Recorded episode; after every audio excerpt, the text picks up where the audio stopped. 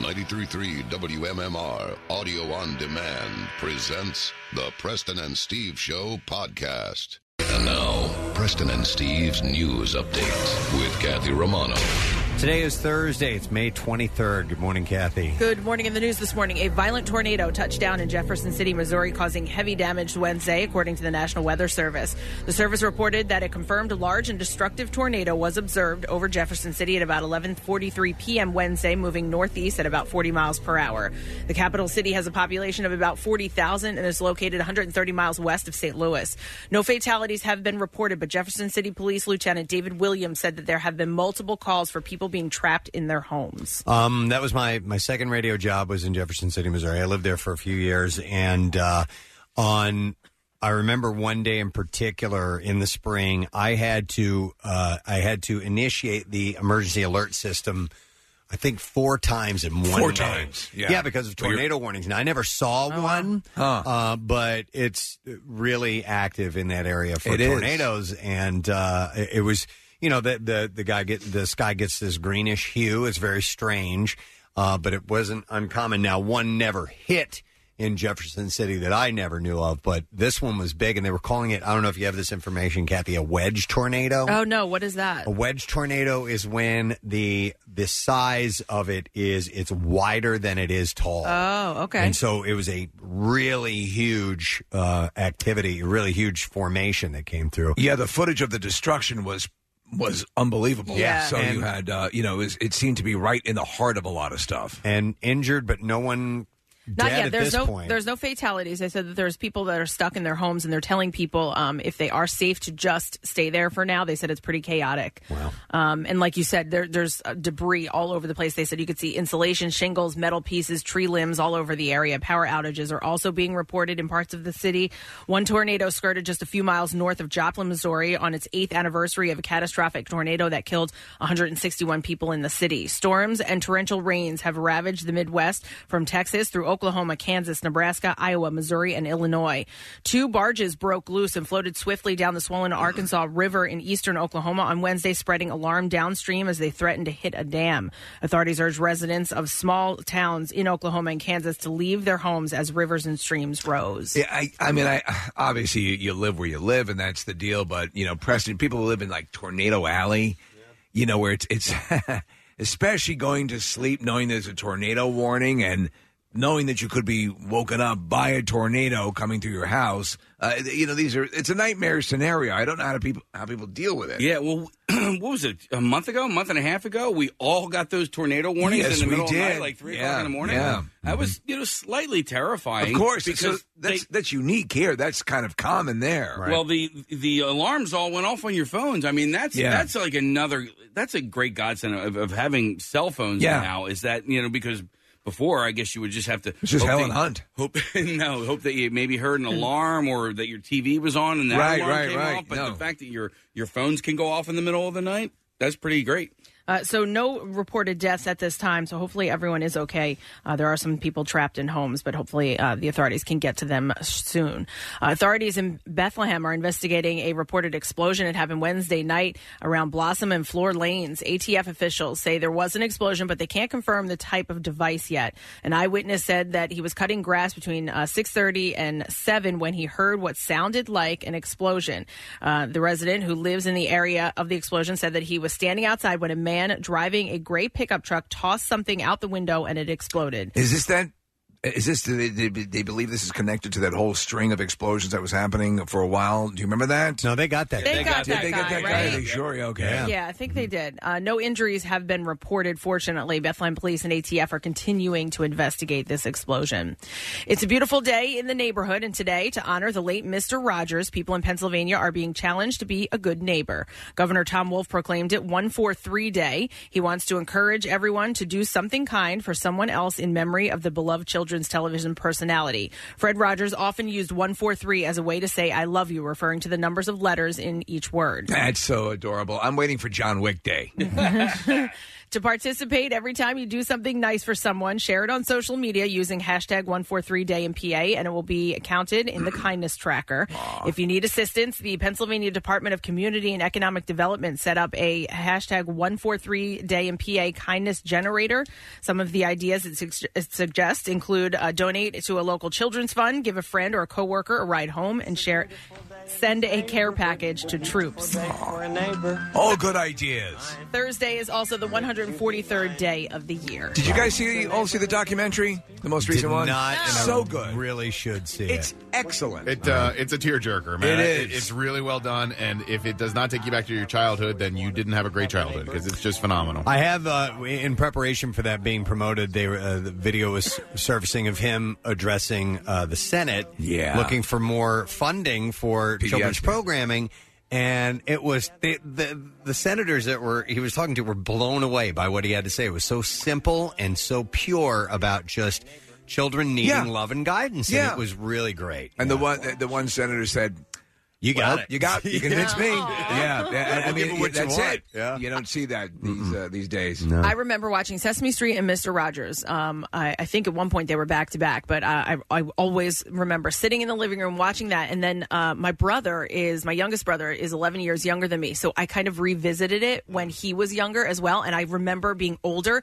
and again sitting in front of the TV just watching It's Mister Rogers. So amazing, especially that you know there was a time in his life when the when the his sniper victims were stacked like cordwood outside of his house, Mm-hmm. Right. And uh, but here you had the total reversal of that. It really it's came around. Mm-hmm. Amazing, yeah. Who was the guy that played the uh, mailman? Mr. McFeely. So he used to come into when I worked at the Dilworth Town Inn in Westchester. He used to come into there. Shut up. Yeah. He was from the area? I guess so. Well- my my cousin used to wait on him. He had family in our area. He lived in Pittsburgh, where they did a lot Okay. of the filming for Mister Rogers, and we tried getting him on the show a few years ago, and then he kind of fell into ill health, but I believe he's still alive. Okay. Is he? Yeah. I know that during the Vietnam War he was a tunnel rat. They Oh, would hand him a Pistol. Well, speedy delivery. Yeah, You have to Get in Speedy there. delivery.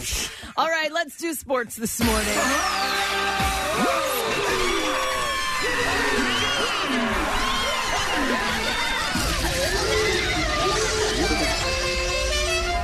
Ball sacks are yummy.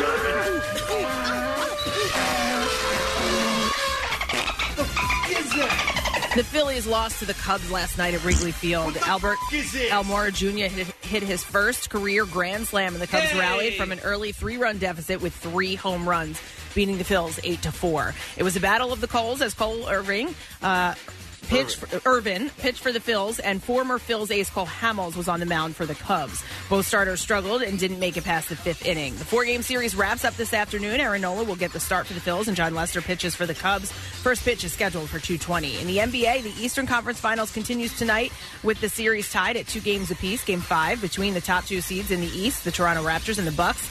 It's back in Milwaukee, and tip-off is scheduled for 8:30. In football news, the NFL and NFL Players Association announced agreements aimed to- at improving players' pain management and maintaining positive mental health, opening the door to formally uh, to formally allowing players to use medical marijuana and cannabis for pain. Past rusher and former Eagle Chris Long, who announced his retirement over the weekend, is publicly agreeing, saying it's far less dangerous than guzzling a fifth of alcohol and going out after a game. He also admitted that he has been a marijuana user, saying, I'm not a dry snitch. I'm not going to put a percentage on how much the league smokes, but I certainly enjoyed a fair share on a regular basis throughout my career. A lot of guys get a lot of pain management out of it. And that's what I have for you this morning. All right, thank you very much, Kath. You know what? I'm going to start off with a, uh, a shard out. I normally don't do this Oh. at 6 a.m., but I got an email from uh, our buddy Eric Simon in our promotions department. Uh, said he ran into these two feline, fine police officers, or feline, you are so feline. uh, today picking up some MM barbecue things. Uh, he said, huge Preston is Steve fans, Dave and Nick, Rutgers University public safety police officers, uh, working today's graduation at BB&T. I guess this was yesterday. Uh, he said they asked for a 6 a.m. hour ish shard out tomorrow if possible, but they realize you guys probably get hundreds of these requests a week. Uh, Dave's been on board with you since 2002, and they both love the show and think you guys are a great group of folks. That's awesome. It'd be Isn't our that nice? pleasure to do that. There you go, Dave. Your shard out for Dave and Nick Rutgers University Public Safety Police Officers working today at the graduation. BB and Tate. Cool, man. Thank you guys. We appreciate it. Uh, before we give you this list of people, and we have a really good show today set up, uh, we got to do our coolest teacher. Yesterday, uh, we had chosen Cherry Hill West High School. Yes. And uh, we asked the student body to text in and vote, and they sure did. And we do have a winner. So we are excited to announce the coolest teacher of Cherry Hill West. And that would be Mrs.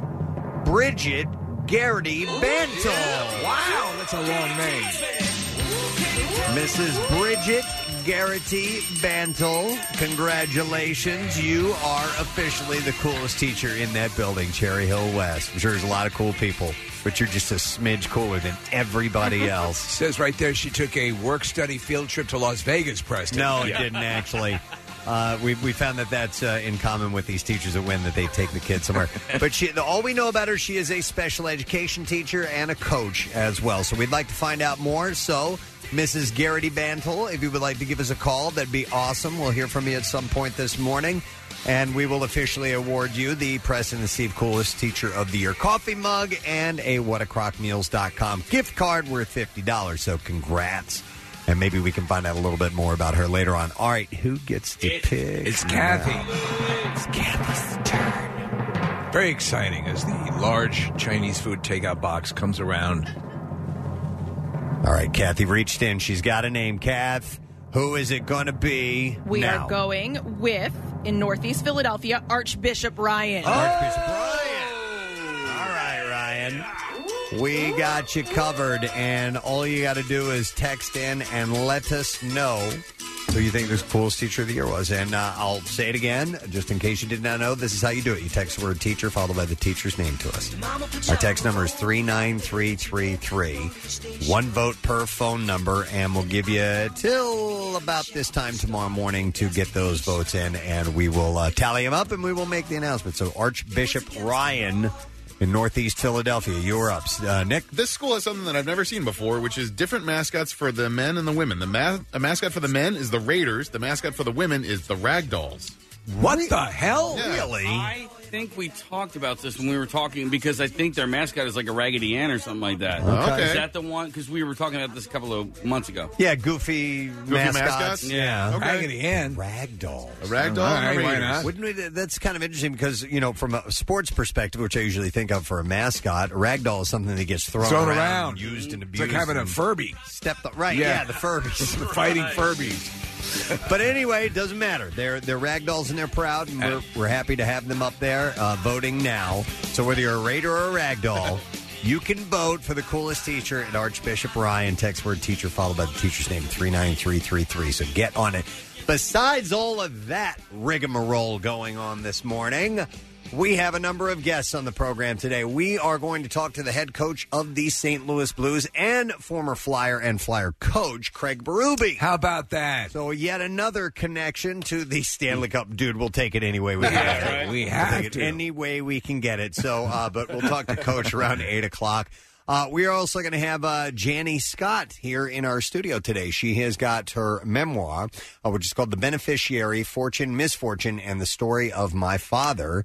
And uh, a um, well-known family in the Philadelphia area. They have for a little ages. money. They got a little money Just a little money. and she's got interesting stories. A movie made uh, back in the 1950s, Steve, I guess, the Philadelphia story. Yeah, yeah, well, yeah, actually, it was Cary made Grant. twice. High Society was made once as a musical, and once as with Cary Grant and uh, and Catherine Hepburn, and then again with Bing Crosby and Frank Sinatra and Grace Kelly. Yeah, so, you know, kind of local royalty. Oh, absolutely. Oh, the, I mean, uh, so so Nick's been reading the book. I was uh, flicking through it last night and, and just you know uh, uh, picking up some some the expanse of wealth, the amazing stuff. I mean, the stuff that there's so much in Pennsylvania uh, that would not exist without this family. Yeah. It's astonishing. I was at uh, the Devereaux Golf outing a little while back. They do amazing work, and the main beneficiary was Janie Scott. who's Yeah, gonna be here yeah, this morning, which yeah. is very cool. So some really wonderful philanthropic things are done through that family as well.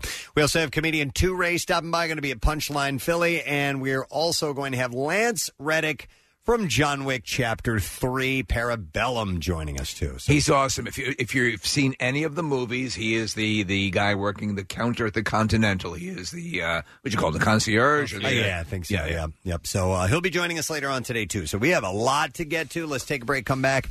I'll roll out the entertainment stories. I have a bunch there too. So stay with us. We're gonna have a good time. Guarantee you. Love MMR? buy some gear. Check out the rock shop at WMMR.com. Snazzy. Stephen Singer's Ready for Love diamond engagement rings are ready to go. Stephen has the perfect ring for you at the perfect price. Online at IHateStevenSinger.com or at the other corner of 8th and Walnut in Philly. Back with more of the Preston and Steve Show podcast. We have a stupid question, four pack of Big Apple Circus tickets to give away. If you can answer this question, it has to do with the game backgammon. Love it. I used to know how to play that game, and then years ago I went and tried it again, and I have no idea how to play that game. my wife. My wife taught it to me. She loves the game. Yeah. Um, and I tried and tried and tried, and I just I stink at it, and therefore I hate it. Uh, it's not hard. I, I learned it in in just a few minutes. I'm an idiot. Yeah. Yeah. I just can't follow. I, I I get I lose I lose attention quickly. So here you go. What is the term for bearing off all your pieces before your opponent has borne off any of theirs? I guess it's, they call it bearing off. 215 263 WMMR. Let's even know the, na- uh, the name of that.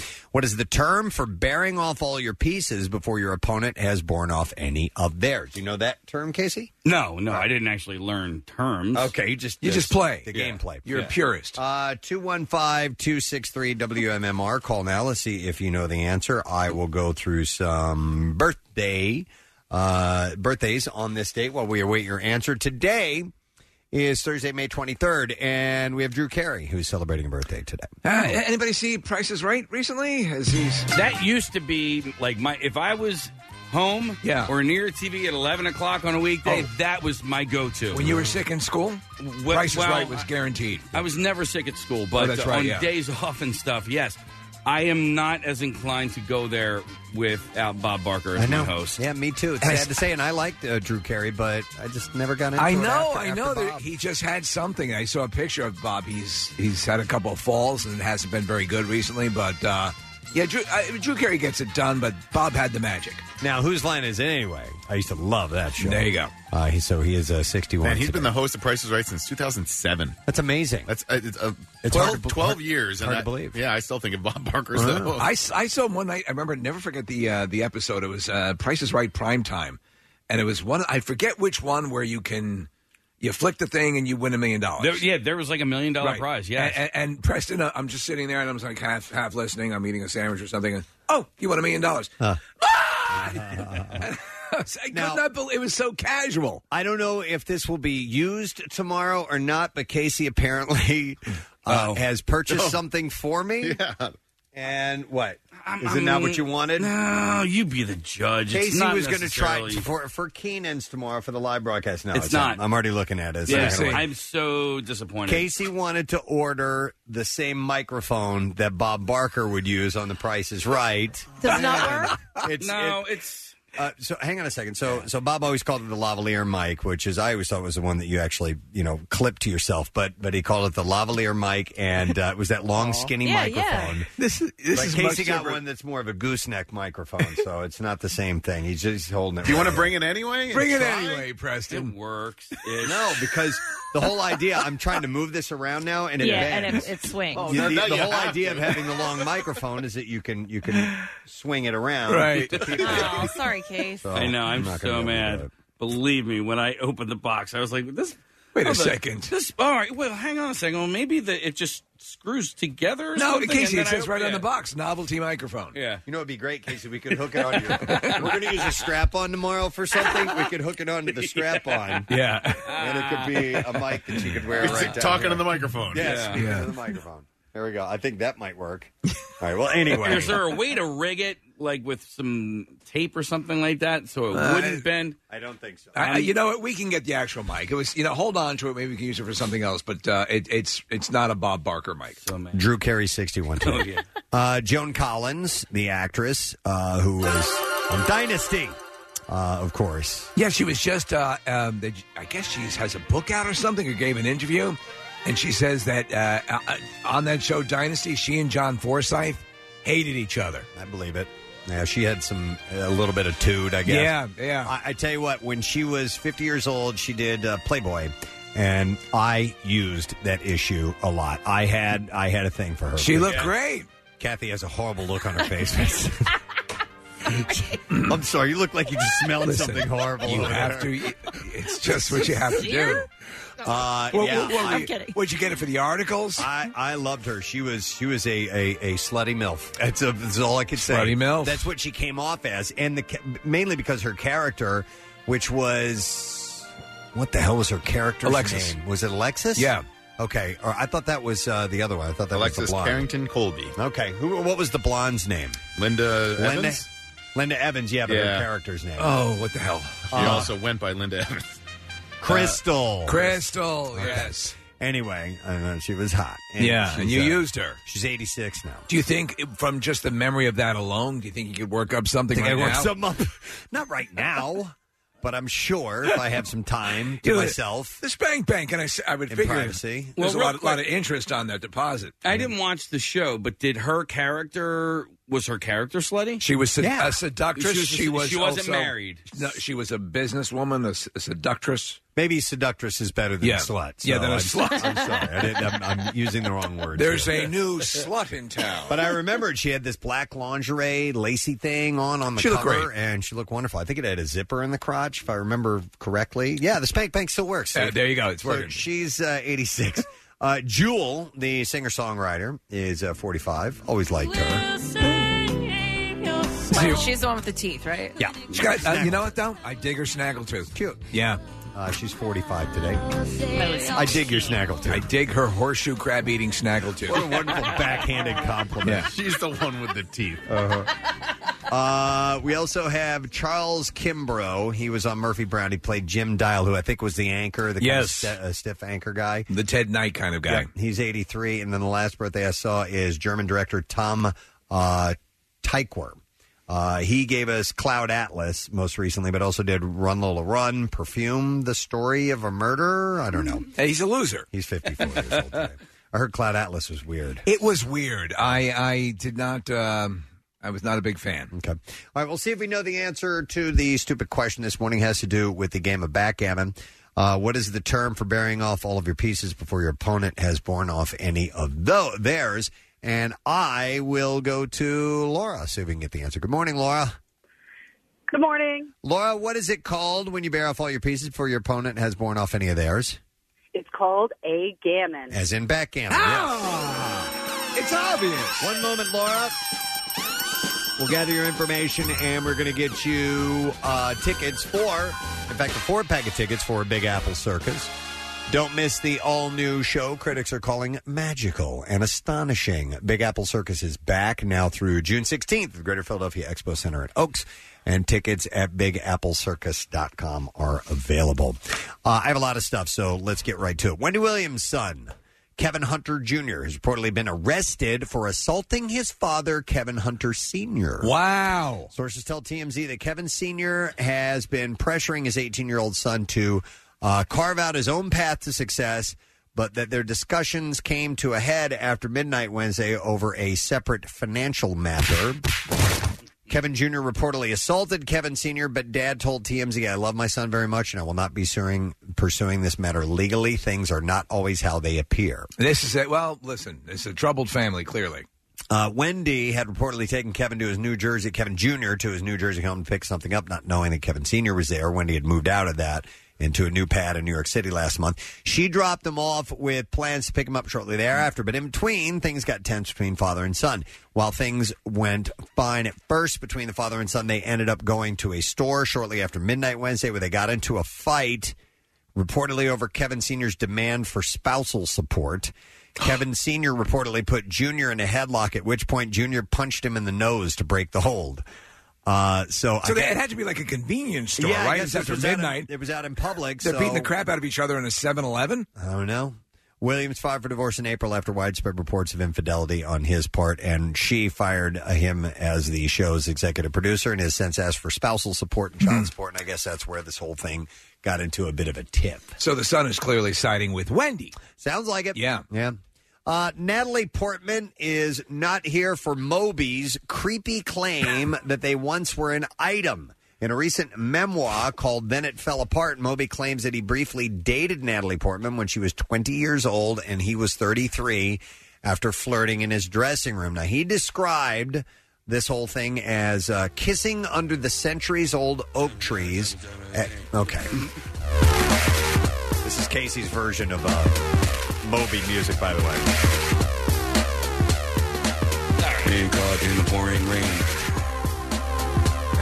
All right. So anyway, uh, that was actually worth it. I, where was I? Uh, you were ki- talking about the dating. Kissing under the centuries old oak trees at Harvard University. At midnight, she brought me to her dorm room and we de- lay down next to each other on her small bed. After she fell asleep, I carefully extracted myself from her arms and took a taxi back to my hotel. Now, by his own account, the romance ended because, quote, I wanted one thing for me to be alone. Nothing triggered my panic attacks more than getting close to a woman I cared about. Now, Natalie is responding, telling Harper's Bazaar that not only did it never happen, she was actually 18 at the time.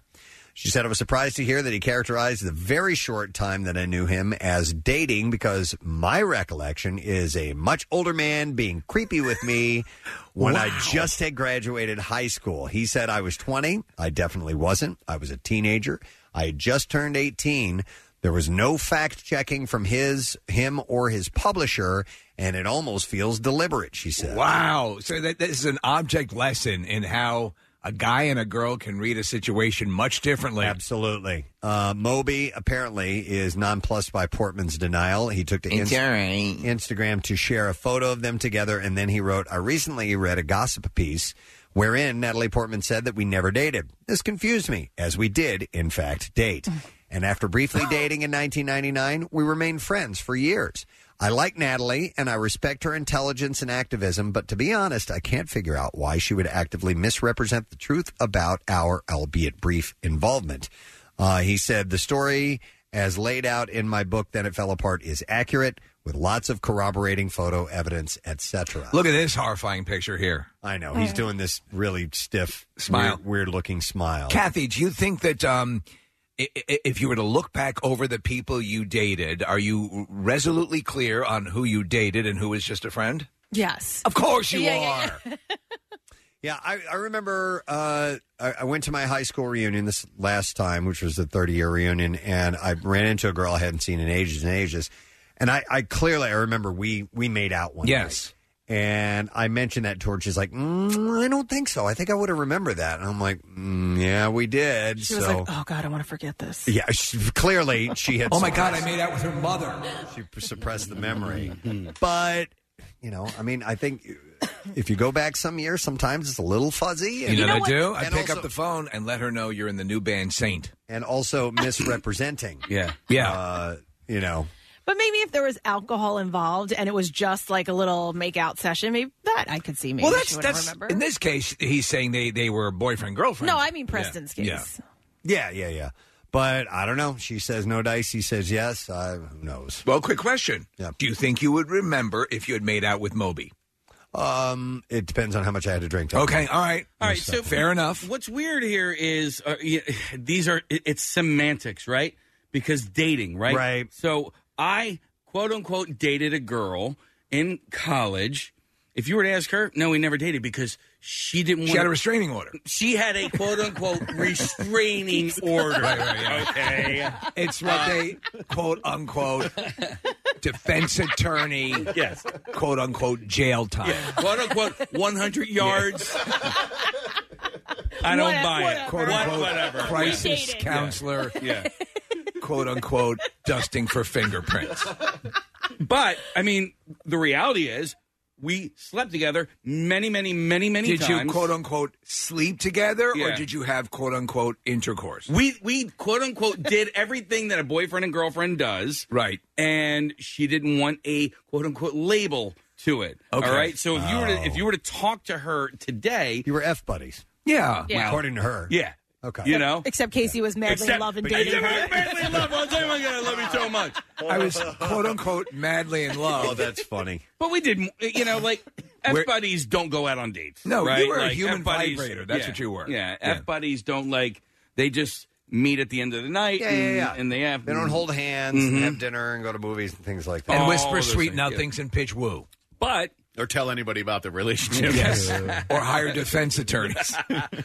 uh, but anyway, so Yeah. if, so th- these are semantics. So maybe in his mind, like yeah, we w- went out and got some coffee or a froyo or whatever. And that's a date to him? That's a date. Yeah, who knows? a Right, weird yeah. little well, dude. she's saying no dice. All right, we're moving on. Notoriously difficult to please. Deborah Tate is here for Margot Robbie's portrayal of her murdered sister, the actress Sharon Tate in Quentin Tarantino's Once Upon a Time in Hollywood. So this is actually kind of a big deal. Uh, she had told TMZ that she was worried that Sharon would come off as an egomaniac, but that Margot managed to pull it off. She said, depending on how Margot played it, it could have appeared egotistical, but no, she did a beautiful job. Sharon did not have an egotistical bone in her body.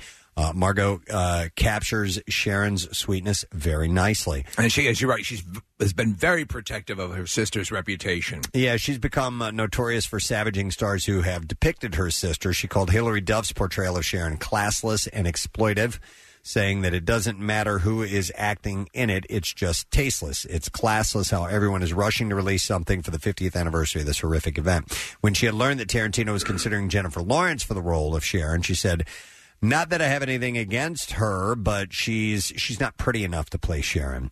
That's a horrible thing to say, but you know I have my standards. But she approves Margot Robbie's um, portrayal of her in this movie, so I'm very interested. The more I'm hearing about this, the more it sounds like it's going to be a great movie. I told you yesterday. The reviewers, a lot of the reviewers, are saying it's his best movie since Pulp Fiction. Wow. Yeah, that's saying a lot. So we shall see.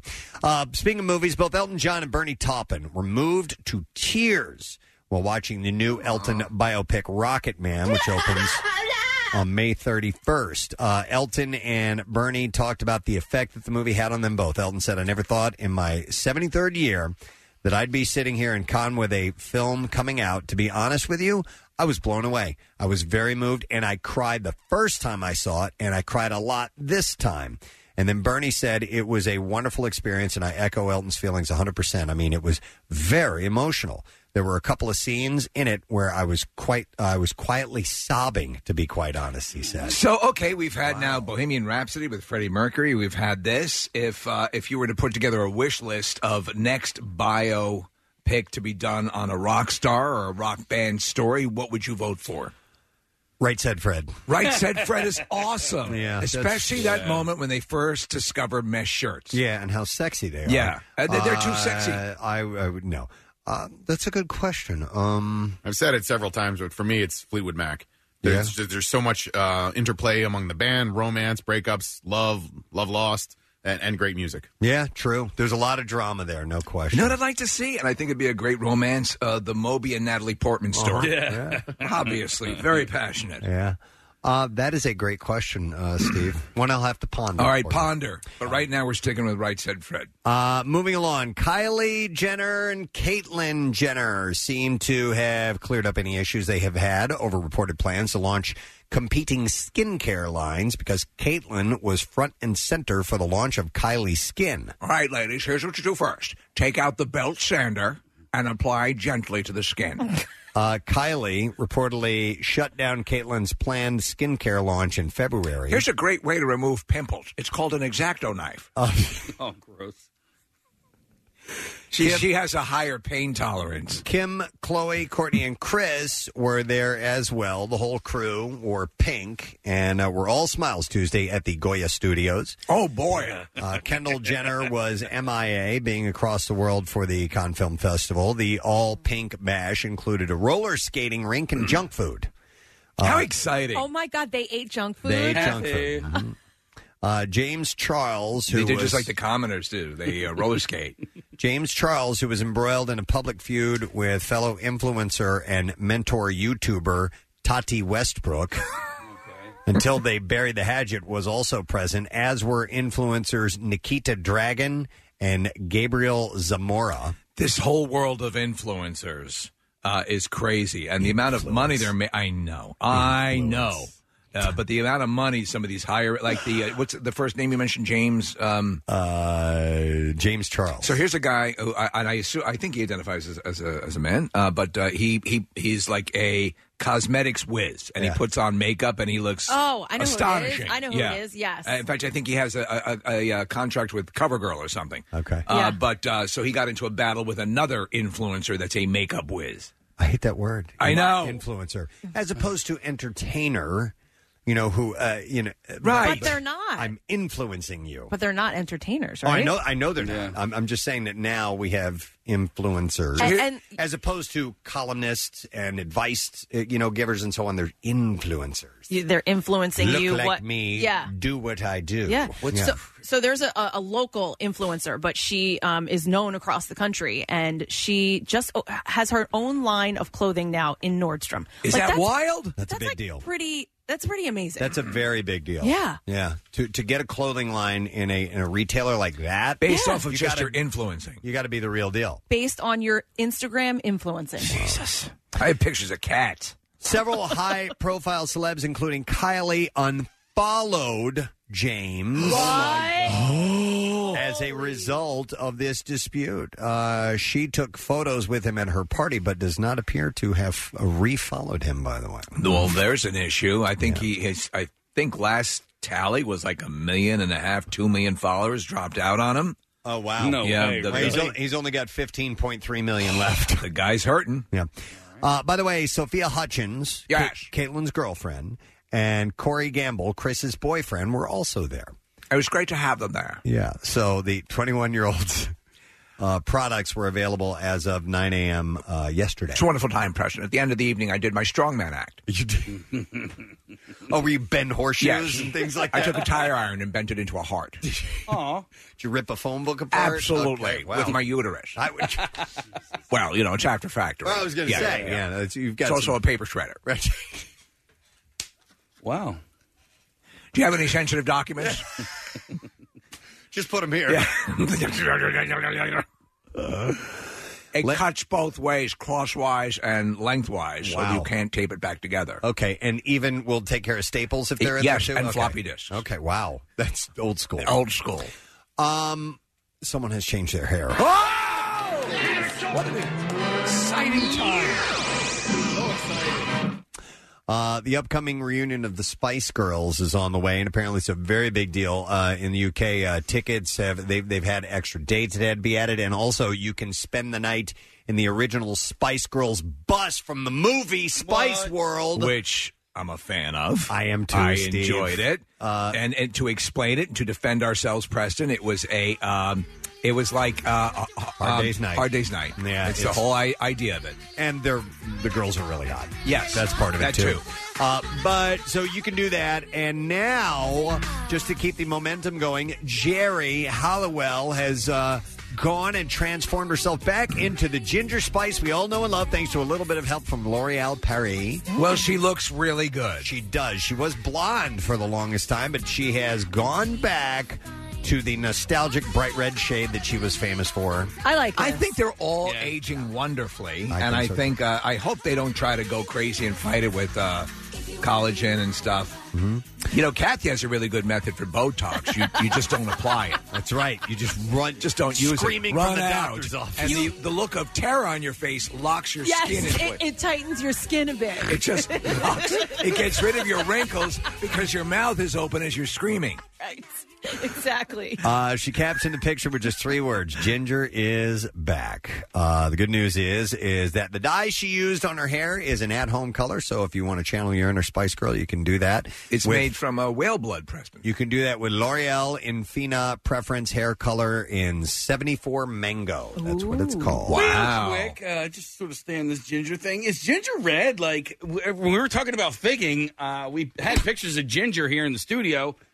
Was it red? Oh, you're talking about the No, no spice. th- th- I think the ginger comes from uh, from uh, the uh, from um, Gilligan's Island, does it not? Is that what that is? That's what I thought it was. Okay, Probably, The- but- ginger had red hair. Yeah, but I, I didn't know if that was if that was uh, before the the term. I never knew. I don't no, know. I- yeah, because ginger itself isn't red. no, huh. Yeah. it's kind of yellowish actually. Right. Uh, yeah, That's a so good it's question. got to be the Gilligan thing, Yeah, right? I assume, It's yeah. just gotta. It's just guys, it's gotta.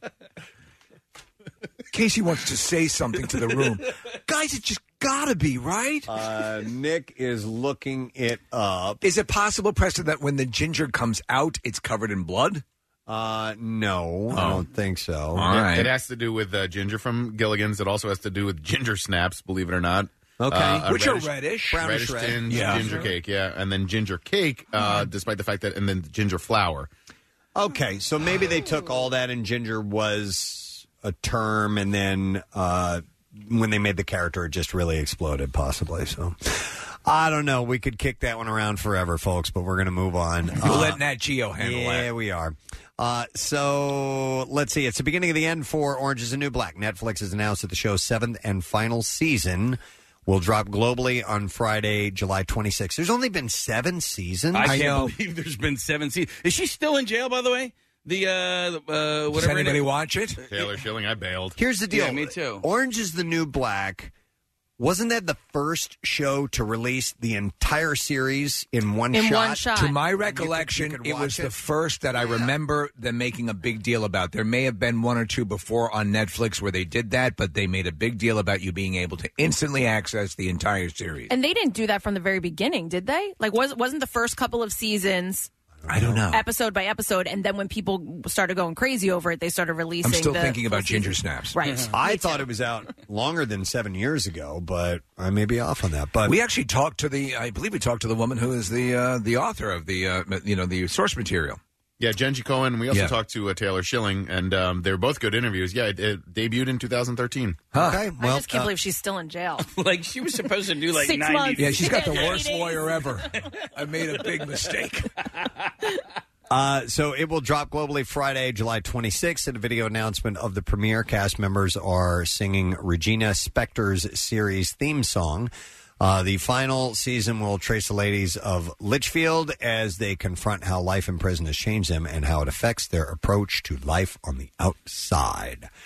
Uh, and we'll do one more story and then uh, we'll move on. You know what? In fact, we don't even have time for that. No, Let's do- really? yeah, let's do the oh, you're teased. It's no big deal. All right. All right, let's do the next one. Will Smith. In fact, it had to do with Will Smith, so we'll just move on to this. Will Smith has big shoes to fill portraying the genie and live action remake of Aladdin. In this clip, he mentions why he has the spirit within him. the idea behind the genie, sort of how the genie defines love and how the genie defines service, is by helping Aladdin or helping people become the greatest version of themselves. I have that uh, desire to be a genie in my real life. I like I like how it feels to be able to help people learn and grow and be become the best version of themselves. So now the expanded trailers have come out, and I don't think he looks as creepy as it did in that very first run of trailers. I think it looks and, good. and he looks likable. And so the Yeah. reviews fall in sort of the mid level. And Okay. I remember they were sort of the same way for Beauty and the Beast, which I love. So I might give this a shot. Mm-hmm. He is, uh, or Aladdin is in theaters tomorrow, by the way. So if you want to see it over the holiday weekend, it'll be there for you. Here's the next clip. So the newest trailer for the highly anticipated Toy Story 4 dropped yesterday. It Shows viewers more of the new homemade toy, toy Sporky.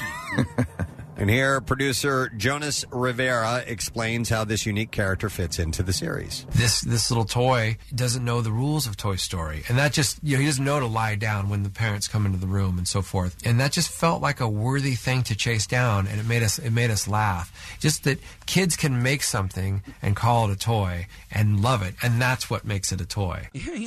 Uh, toy Story 4 will be in theaters on June 21st. Did you have a similar uh, toy? Did you ever build a toy that you were a big fan of? I can't remember. I built Um, a uh, a doll, like a, a hybrid of G.I. Joe and a few other things. Yeah. and, and I remember loving that. I probably did, and of course, you made all kinds of crafts at school and stuff Yeah. like that. You would take home, but yeah, I, I made a little puppet one time. Oh, really? Yeah, Corky. Quirky? That was his name. That's a good name. Corky the clown. Yep, exactly. So thanks, Steve. Yeah, man. I needed that little Yeah, a memory, little this memory, right? morning. I forgot about Mor- Corky. After we learned all that horrible stuff about ginger snaps. I miss you. I miss you. alone. he touched me here. oh my God, Yo, is that what he used Courtney for? Exactly. Where did he touch you? Right here where Corky's peepee is. Okay, so uh, you know what I'd like to do? I want to give away some movie passes. Godzilla King of Monsters. We got that screening coming up on Tuesday.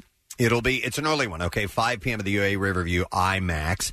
Uh, we'll take five callers. We'll give you the passes 215 263 WMMR. Get on board. Don't forget Archbishop Ryan High School in Northeast Philadelphia. You get to choose who the coolest teacher of the year has been. So text the word teacher followed by the teacher's name to 39333. One vote per phone number. So get on that and let us know who you think the winner should be. By the way, our coolest teacher from Cherry Hill West was named this morning special education teacher and coach Mrs. Bridget Garrity Bantle. So we congratulate her. Prize is coming her way. Maybe we'll hear from her at some point this morning. We're going to take a break. We'll be back. We are going to have the coach of the St. Louis Blues, former Flyer, uh, not only player, but coach as well. Craig Berube will be on the program. Janie Scott will be in our studio today. She has a book out. Amazing story about her family. And uh, Two Ray, the comedian, will be on the show. And also, we have uh, Lance Reddick from John Wick Chapter 3. So, a whole lot to stick around for. We'll be right back. The Preston and Steve Show podcast. 93.3 WMMR. Everything that rocks.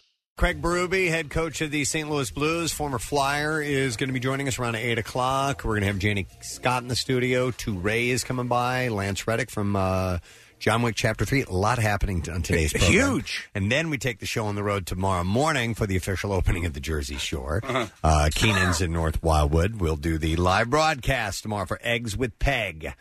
And uh, should be a spectacle. Always is.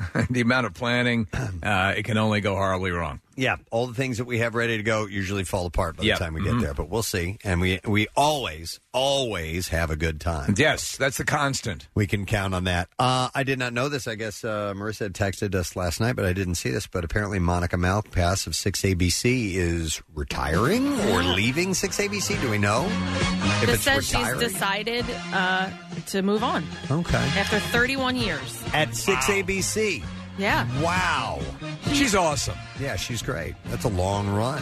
Yeah. uh, So, uh, Kathy, what you were saying, and I really, I didn't see much of any announcement about it, but that she wants to spend time with her family. Yeah, so uh, I mean, they did post it on their their website, so I, I think it's uh, it seems to be an amicable. Um, yeah, they're not throwing her departure. out, yeah. yeah, but her statement said, "I've decided to move on, but it's with mixed emotions that I leave after more than 31 years.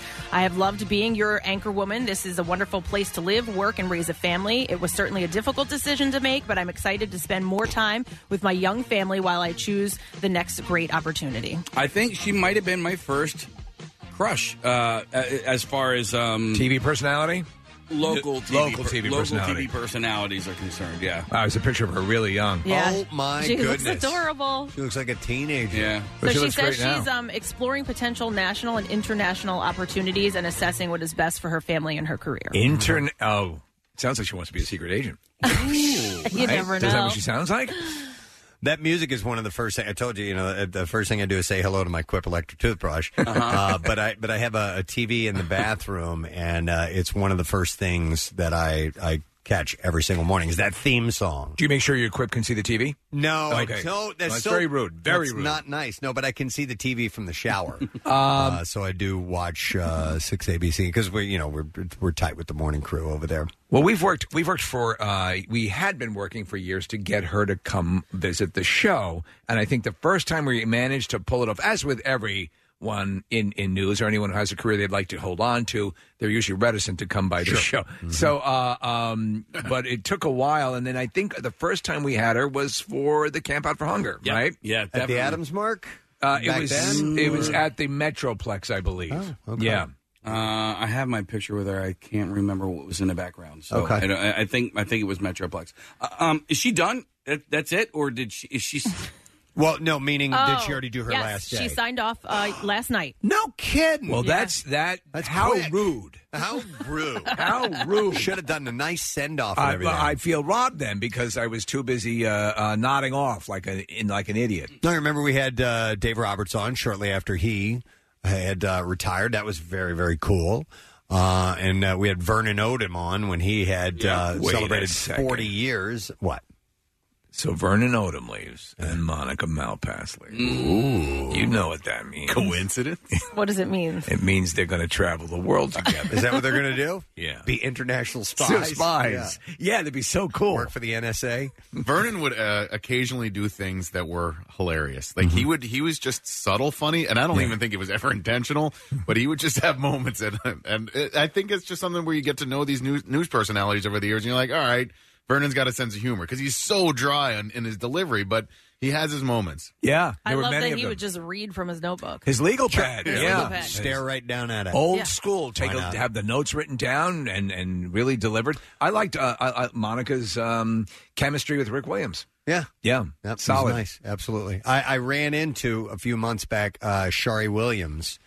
Uh, I'd never met her before, and I, I totally she was walking by. I was in an Acme, and I go Shari. oh boy! I, go, I like, looked at her, I'm like, hey, I was just so shocked to see. her. I'm like, you're the only one I haven't met from there. I come over and said hi. She actually wants to come on our show sometime, and I said, well, when we have Why, yes, I'll come on your show. Yeah, sure. No, she emailed She was me good? the next day. She Oh, emailed really? me and said, "Hey, I'd love to stop by." And, and be- she's very beautiful. She's a great anchor, and uh, yeah, we can have her by anytime. Sure. Well, there you go. Sometimes when you approach them at a supermarket, it can get dicey. 31 years. I wonder if I, I assume you know we get the highest compliment that we get. I think are emails that say, "Hey, you guys are like family to me." Love it. Or you feel like we're we're really close friends. I'm like, well, we that's it. That's what we that's what we want Yeah. to connect with the audience like that. And I got to feel that news anchors have the same type Oh, of thing, right? Yeah, I mean Yeah. they're like you know you're they say you're welcoming them into your home, and Yeah. six ABC I think uh, has kind of grabbed that the most out of all of the stations, Well, for the year, how many years? You know, and that's one of the reasons why they've That's been it. on Yeah. so Yeah. long. I don't know why and how they do that over at 6ABC. Find the people that have like that staying power. Um, Well, the people that don't have it are are moved out. I mean, Mhm. uh, you know, you uh, it, you have to prove yourself. Sure. And then you have people that come in. I mean, you know, that have uh, the the staying power and the skill set. That's the hardest thing in the world is to bring someone into a market. Yeah. And you know, have them click. You know, Uh, sometimes they just don't work with the with the population, or you know, they have a different vibe, or they. It's it's a tough thing to do. My friend, That's why it fails so often. Yeah, my friend from college is a news anchor, and she I don't know where she is now. She was like down mm, may- maybe Florida, Kentucky, s- somewhere s- south of here. I would love to see her up here. I think that would be cool. I Make think- it happen. Yeah. yeah. Uh, Monica Malpass went to the University of North Carolina. She worked down there for a little bit, um, and then she came up to Philadelphia. She's been here for 31 years, but she uh, I didn't know this. She has a master's degree from Villanova University that she Ah, got in 1999. Okay. Another Villanova chick. Have they indicated who is going to replace her? No, I Do we don't know think about so. that? Do you think it's hard to make the leap from ship anchor to news anchor? Um, that's a good question. Seeing Right. that one Yeah. Um, is not a person. yes. Uh, so I, there, there are there are obvious obstacles. Yeah, that's a good. That's a really good question. I, I'm just thinking in in the Is it- industry, or do they frown on them? Oh, was just I humoring see. Here you worked as a ship anchor, right? And then they don't answer. Listen, it's because an it's, im- a ship anchor, Right. It's an important role. He's cold and removed, but grounded. Yeah, very much. Yes, so. we can't get him out of the seat. No, you. I mean, you know, you can't. He won't budge. I'll be here every night because I weigh 19 tons. Yeah. Anyhow, good luck to you, Monica Malpass. Here's your tribute. All your further endeavors. I just thought career wise that'd be a difficult move. Well, we got to get her in. All right, let's work Uh, oh on that. Maybe she wants to come out to Keenan's. hey, what's the name of the end theme? What is the name of that? Move closer to, your world, my friends. Take a little bit of time. Closer to your world, my friends, and you'll fancy. By the way, just a quick uh, a side note on that. I Mm-hmm. think at this point, have we not earned uh, three seconds in that opening montage? We. I asked about that They years show ago. every slob eating a piece of pizza. They can't And- show us for a second. And actually, they had uh, there there was some interest shown in that, and I never followed up on Oh, it. really? I see. I thought differently. I thought they were like kind of laughed, and they were like, "Yeah, okay." Do you know? Uh, it's I heard this, and this is probably just gossip, but I heard that that's one of the main reasons Monica Malpass is leaving. Is Oh, they we would not never- put us in the Put opening. us in there. No, I talked to Monsel over there and, and said, "Hey, this was a long time ago. I'm like, "Yeah, maybe you know, do a little shot of us in the studio." He's like, "Oh, it's not a bad idea." We should have Nick Murphy do an entire montage of just our show and send it over and say, "Feel free Yeah. to use any of these clips." show show you Kathy on, on a, like a crab boat, you know, You know, they changed that with a slicker on. You know, they changed that on the first day of the new season. I'm pretty Yeah. sure. Yeah, they Yeah, always they do. changed Yeah, it, yeah. yeah. So when, when as soon as it spring rolls around, it's a whole new set. Mm-hmm. I want to know how long they've been doing it because in 1993 we had a pep rally in my high school with you were a in giant giant bonfire, and our high school made it, and it literally lasted maybe two seconds tops. But it Wow. was such an exciting thing for our high school to be in the montage for Action News. You remember this a few years ago, and 6ABC did not like it at all, and they put Yep. the kibosh on Oh, it, but it was hilarious. Yeah, Yeah. As opposed to these wonderful moments of somebody, you know, uh, s- uh, handing a soft pretzel to someone, Yeah, yeah. or you know, uh, the, the the museum steps and everything. It was like car crashes and Right. explosions, all being punctuated with the the musical hits in that theme, and it was hilarious. It was awesome. They didn't like it, and they they uh, they got that yanked. I think after Was it Philly centric? The one? Oh, it- yeah, yeah. Well, no, it was it was it was all sorts. Of, no, it was all sorts of just stock footage, Okay. but it was it was funny. It was just A house it- blowing up. It was so Yeah. hyperkinetic, But- and I it, it cracked us up. Yeah, it was hilarious. So We got in trouble for posting that, but did we? We did. Yeah, they asked us to take it down. We, we kept it up. a little. We, I mean, we get in trouble a few times a year. Yeah, That was- We're not doing our job if Yes. we don't. Yeah. Uh, so anyhow, well, uh, best of luck to Monica Malpass, and we'll we'll put the feelers out and see if we can get her in here sometime in the near future. Uh, also, speaking of ABC, last night I didn't even realize it was on, and I happened to stumble across it right before it started. Was the All in the Family and Jefferson's live performance with uh, Norman Lear and Jimmy Kimmel uh, was hosting it? And, uh, yes. I realized it was on. I sat down to watch it. I saw about a minute and a half, and then woke up about an hour and a half Oh, later. Did you really? Yeah. Uh, I watched all of the All in the Family and uh, part of Jefferson's because it was I was tired and ready to go to bed.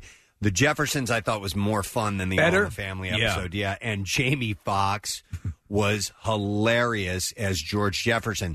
He was doing all those movements, the walk and, and uh, you Eh, Right know, down. his, his head movements and all that stuff. Wanda It- Sykes, right? Was she was okay? She was okay. She was okay as Florence. Yeah. Uh, they Or act- Oh, no, no, she was uh, uh, Wheezy. Sorry. Actually, Florence was Florence. They they brought back. I didn't get to that part of it. No Yes. way. Yeah, they, they brought her back. Oh, man. Uh, so, in fact, well, we have some audio from it. In the All in the Family episode, it was Woody Harrelson as Archie. It was Marissa Tomei as Edith. It was Ike Barinholtz as Meathead. He was great. And it was uh, from uh, Kimmy Schmidt. Uh, I'm having a brain fart. Nick, oh, and uh, she played Kelly Kemper? Yes, she, she played was- the Sally Struthers Yes, character. yeah, yeah. Oh, Okay, cool.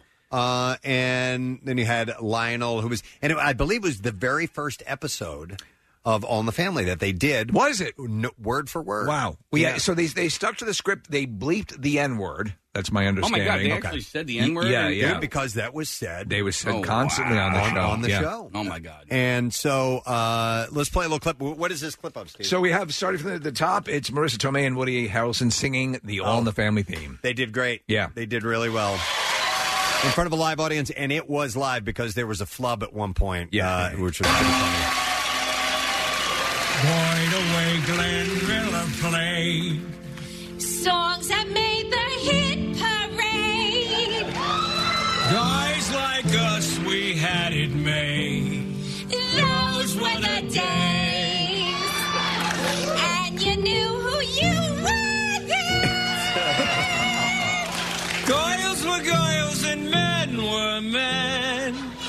Mister, we could use a man like Hoyman over again. Didn't need no welfare state. Everybody pulled his weight. G.R.O. LaSalle ran great. Those were the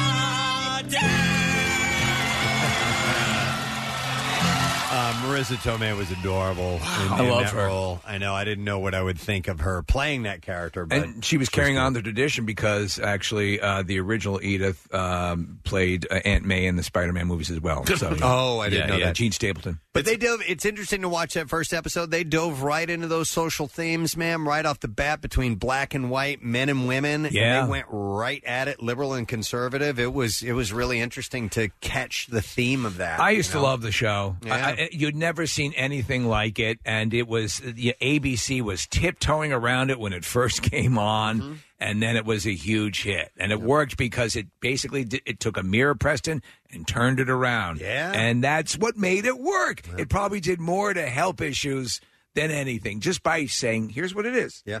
Uh, just going back to that theme song, um, I got goosebumps listening to it. And Marissa Tomei, it takes a lot of talent to uh, sing that well badly. Yeah, yeah. You know, Off key. Off Yeah. Uh-huh. key. I mean, you, that's not an easy thing to do, and she nailed it. So we have an exchange between Archie, Woody Harrelson, and Jamie Foxx, who was uh, Jefferson, as you said. All right, here we go. At long last, the great Jefferson, who always reclined across my threshold is into the house, all duded up with a flower in his lapel.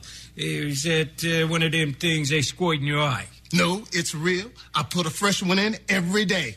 Yeah, you don't blow money on a fresh flower every day. no, I steal one every day from a blind flower girl. Uh, He, he's joking. He, George, they don't know you here. Tell them you Louise, you joking. don't have to tell them I'm joking. I will tell them when I am joking. I am joking. And he was the whole time he's kind of like bobbing his head around, you know, like Sherman Helmsley would in Yeah, that yeah, character. And it was so great, man. And uh, t- you you mentioned a flub that occurred. Yeah, and uh, we have it here. All right, here we go. Ever since I was a little boy, I would always beg my mother for a little brother. But you know, we was broke. So all we was for, all we all is live. he turns to the side. He goes, "It's live to the audience." Everyone sitting at home just think their TV just messed up.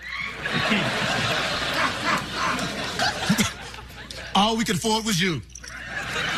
He's kidding. He's, he's kidding. He's kidding. Louise, let a black man toast now. Let me toast in this White House. And he had done to reset it after he flubbed. He did, he he walked around the room in- Yeah. in, George Jefferson style, and then came back it, to the scene. It was it was well done actually.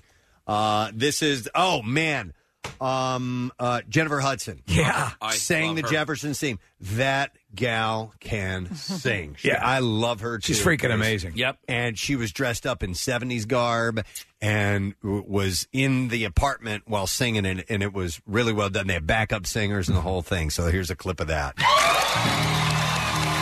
Yeah, we're moving on up to the east side.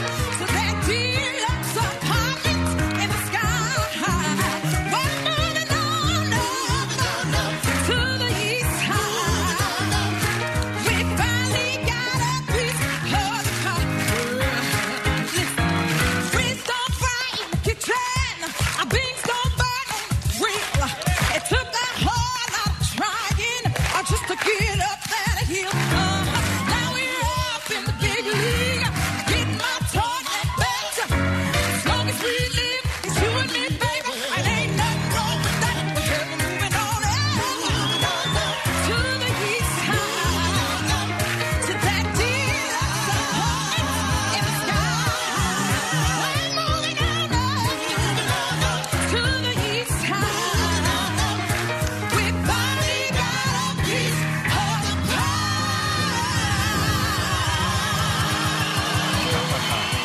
I, it's so funny because as much as I love her voice and I wanted to hear all of it, I could not help but start singing along with it. Yeah, when I- when I was watching it.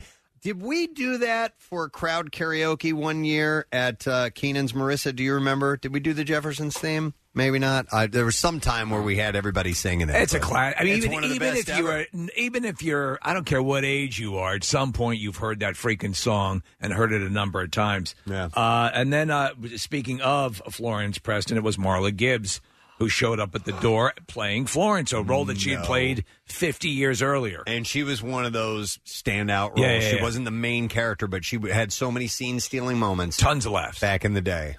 All right. Uh, for some reason. Oh, here we go. Let me turn that back up. Back it up, Case. if you would, All right. please. Thank you. Boom. Here we go. Miss Jefferson? I'm Florence Johnson. The agency sent me. Oh, yes. Okay, c- come in.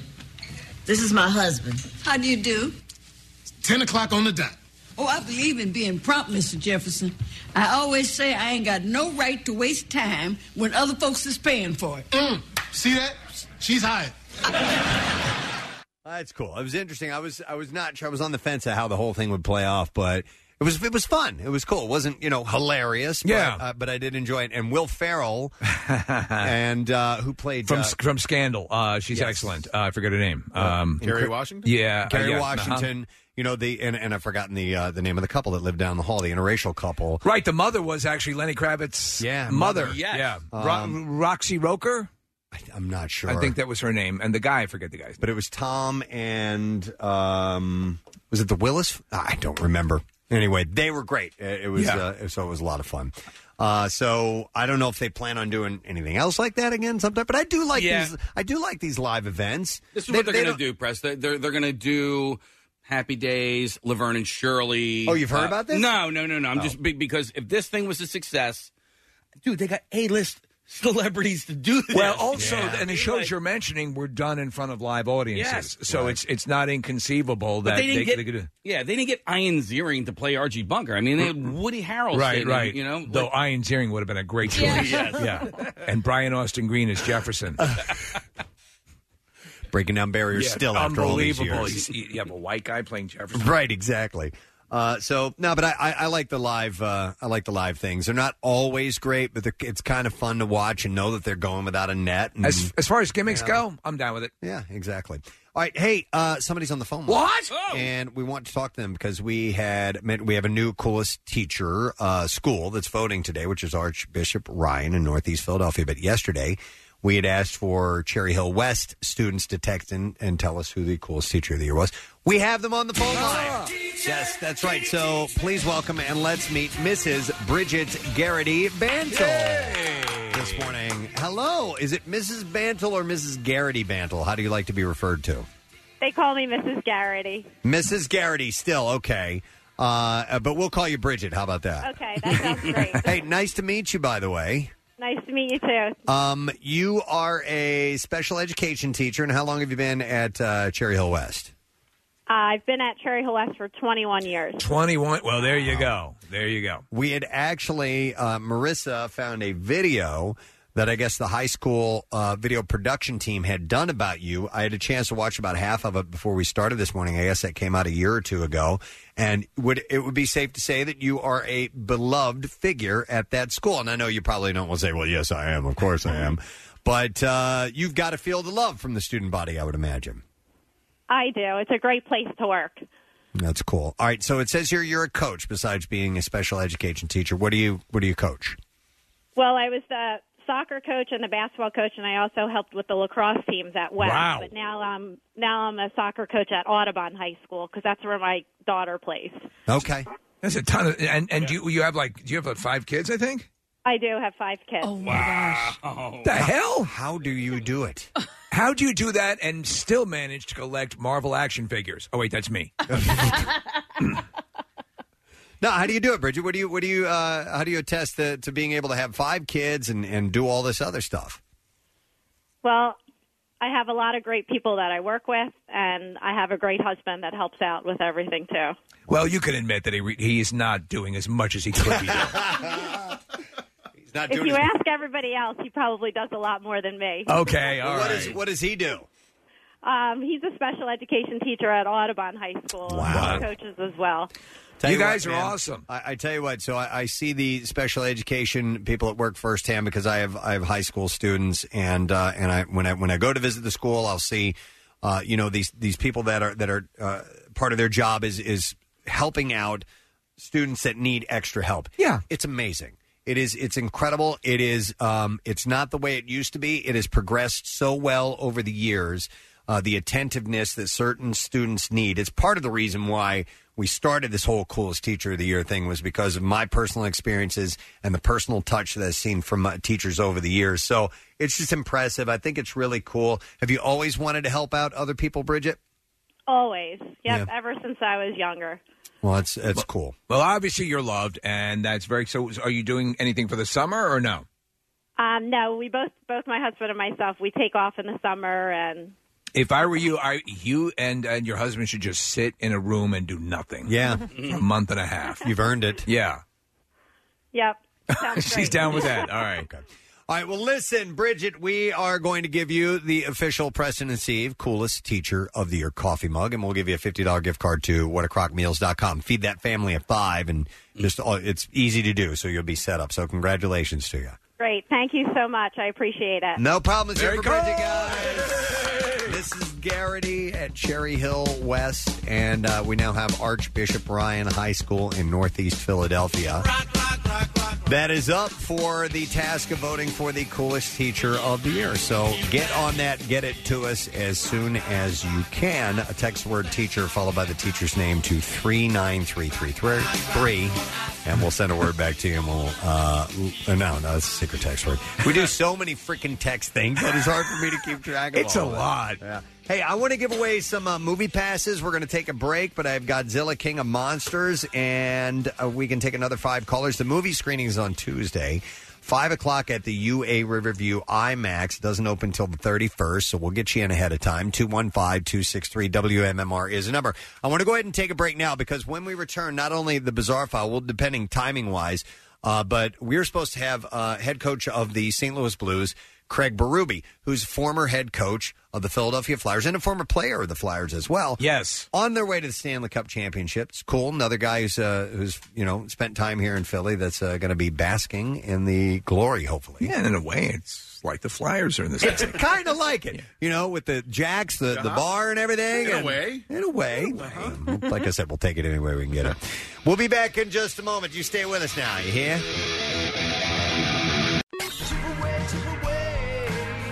Our next MM Archive session features Duff McKagan and Shooter Jennings visiting the station prior to their TLA concert on Thursday, May 30th. It's another in our series of our Close Encounters of the Rock Kind, hosted by Pierre Robert.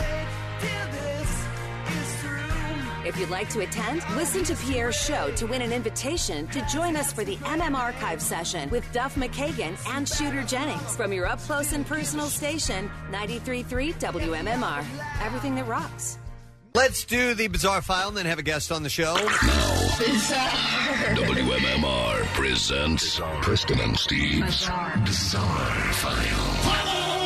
All right, we will begin in Pittsburgh. Uh, University of Pittsburgh police believe a 28 year old woman released bear spray inside a University of Pittsburgh building on Monday, sickening six people.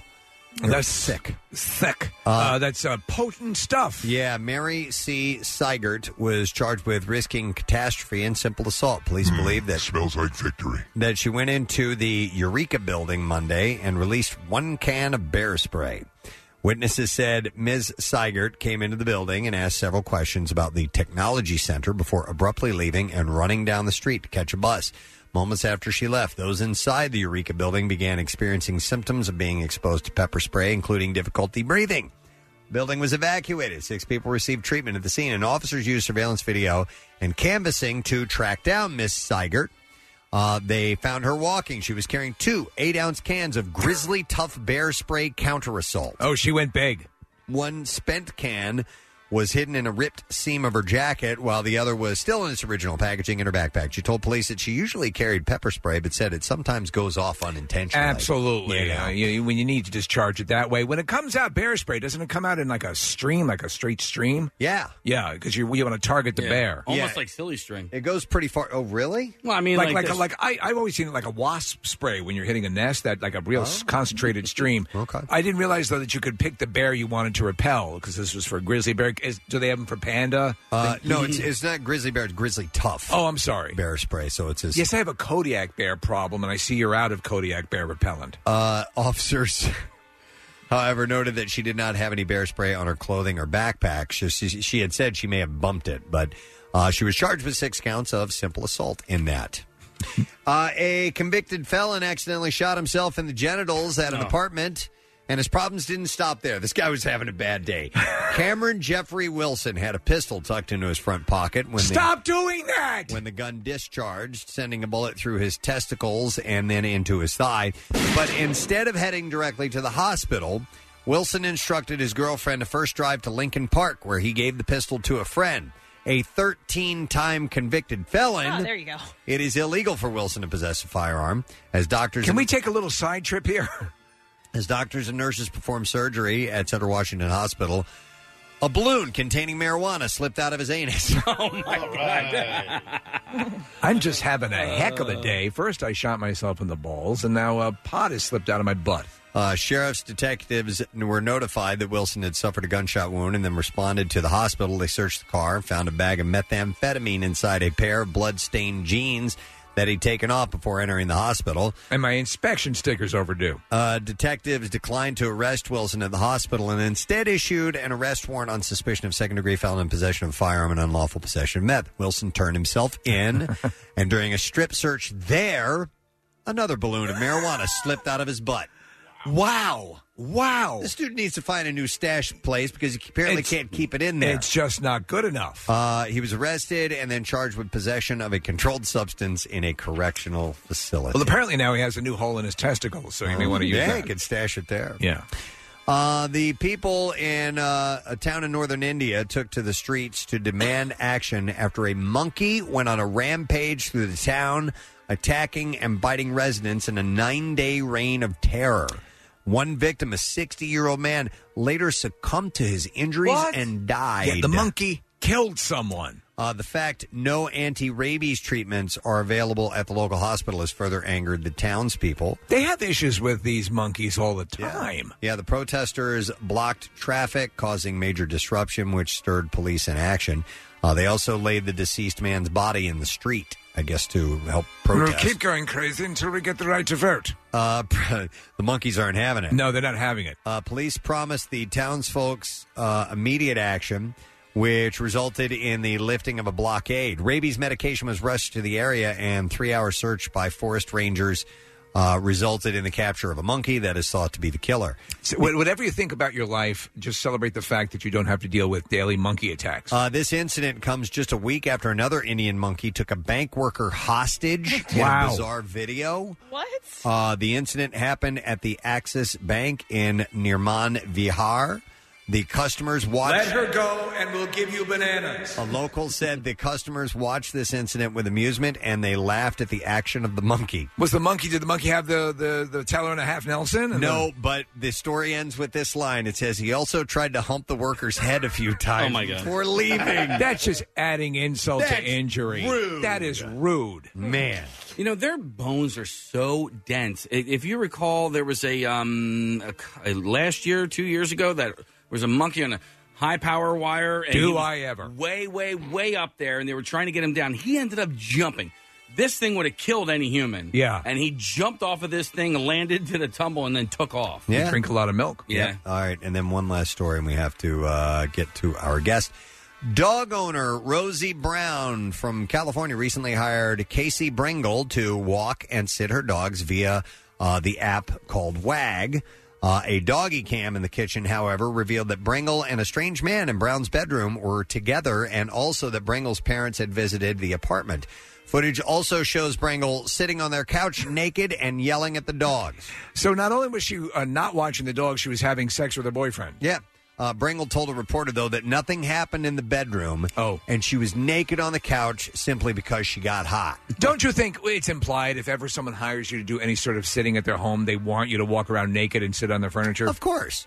Uh, but no, WAG has uh, suspended Bringle as well as refunded Brown, and they offered to pay it for any cleaning services and a locksmith as well to take care of all that.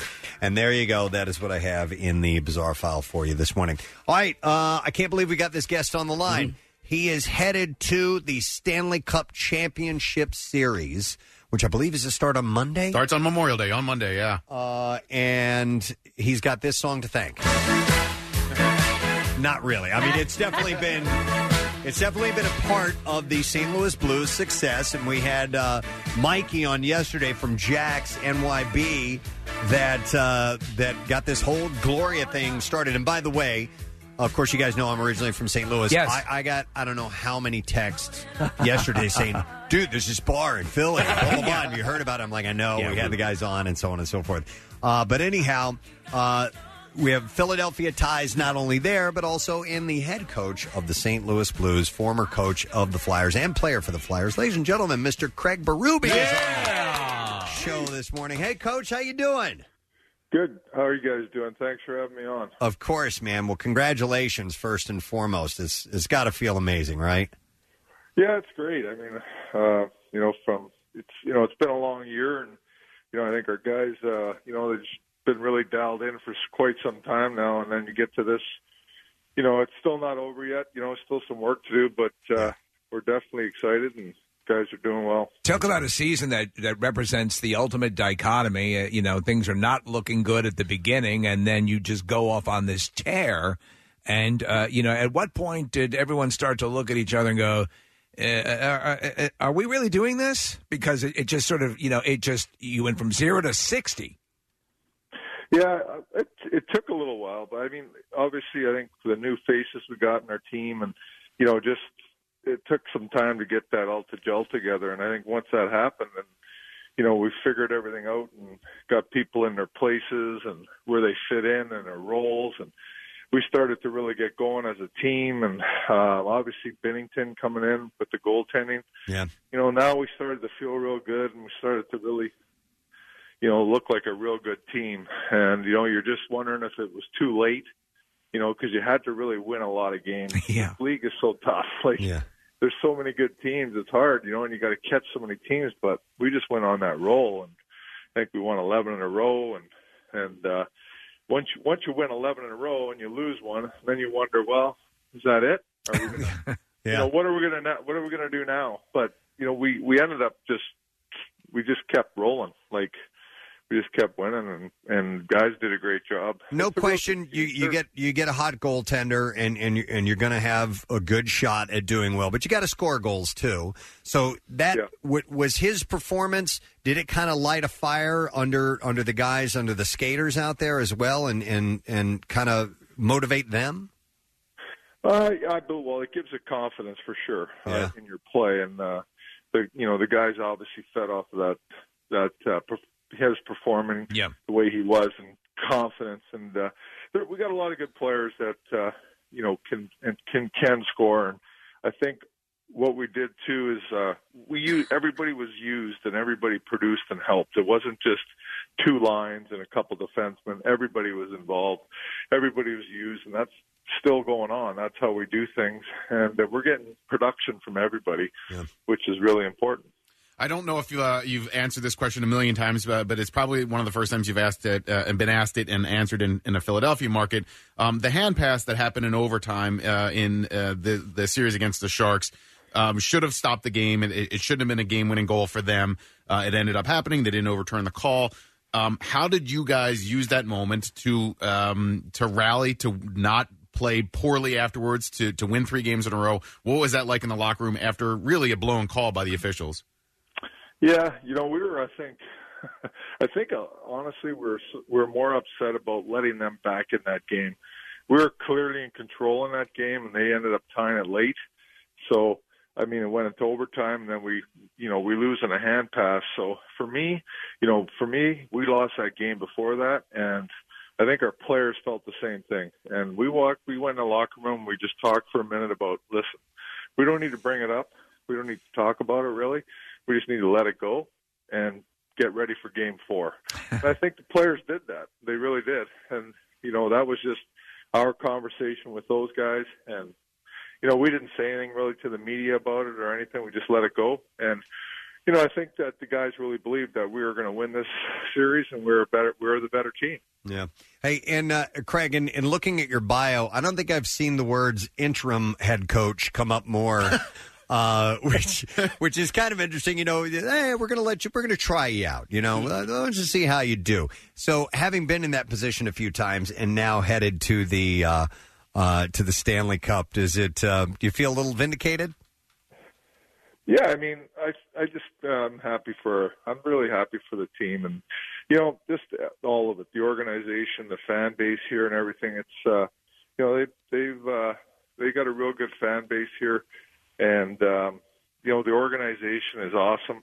So and the players, you know the players, you know for me, I just feel real happy for them. The situation that they're in now, chance to to uh, win the cup and, and to play for it. So you know I'm just happy for all those guys and obviously myself too. Like I love coaching. I love coaching these guys, and it's- so far it's been a real good uh, season and uh, a lot of fun. And just looking forward to, you know, playing for the cup in the, in the finals here. I, I wish it was for here. That'd be great. But I did. I did grow up in St. Louis, so I, I have local ties, and, and I've always been a St. Louis Blues fan first and foremost. I know Flyers fans are going to hate hearing No, that, no, but it's all right. but uh, my one of my good friends, Chet, texted me, and he wanted me to let you know that he cried the other night Uh, so it does affect the uh, the the fan base there, and uh, and you've made a, a huge impact. And he had, he wanted me to let you know that uh, you know there's two reasons that they're in the cup: Bennington and because of you. So I know you've been embraced uh, by by that fan base now, and uh, that's got to feel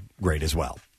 Oh, it does for sure. And uh, you're, you know, they have embraced me, and I feel it feels great. And you know, I'm just, I, I like it. It's a great place here. Like I said, you know, I love, you know, the organization and working here. And uh, like I said, the fan base is remarkable, and they've been behind us all year. And it's pretty cool to see, you know, um, you know how happy the city is and the people and everything. And yeah, Oh, it's, it's pretty cool to see. And my mom's name is Gloria, by the way. There you go. So you owe I feel Preston's mother. Somewhat responsible. What do you think of that whole sensation? The, the music, the song, and all this. Well, it's pretty cool how it came up, and I didn't really know for Yeah. quite some time how it all became happening. It was pretty funny. It's from Philadelphia and stuff like that, but uh, yeah. so, so you're like, ah, these boys are here listening to this stupid song again in the locker room. I don't know what it's all about. I'm starting to like it a little bit. Listen, it could have been worse. It could have been the thong song by Cisco. So he ended up winning. So with, with the association, with you know the connections to the Flyers here, would it be safe to say that that if you do in fact win the Stanley Cup, that in essence the Flyers have won the Stanley Cup? he's just laughing. He's just- he's not- he's not buying that, is he? Well, No. I, I, I find it funny that everybody sort of glosses over the fact that these guys were partying at a bar in Philadelphia till the wee hours of the morning on a, on, you know, essentially a game night, and uh, you know that part of it never comes up. We're, so maybe that's It why you- works. maybe that's why you didn't hear about it right away, Coach. they were in by curfew, guys. Okay. Well, listen, you may need to change your, your training and have an open bar at the skate around. Coach, I want to know if you're a, a superstitious hockey person.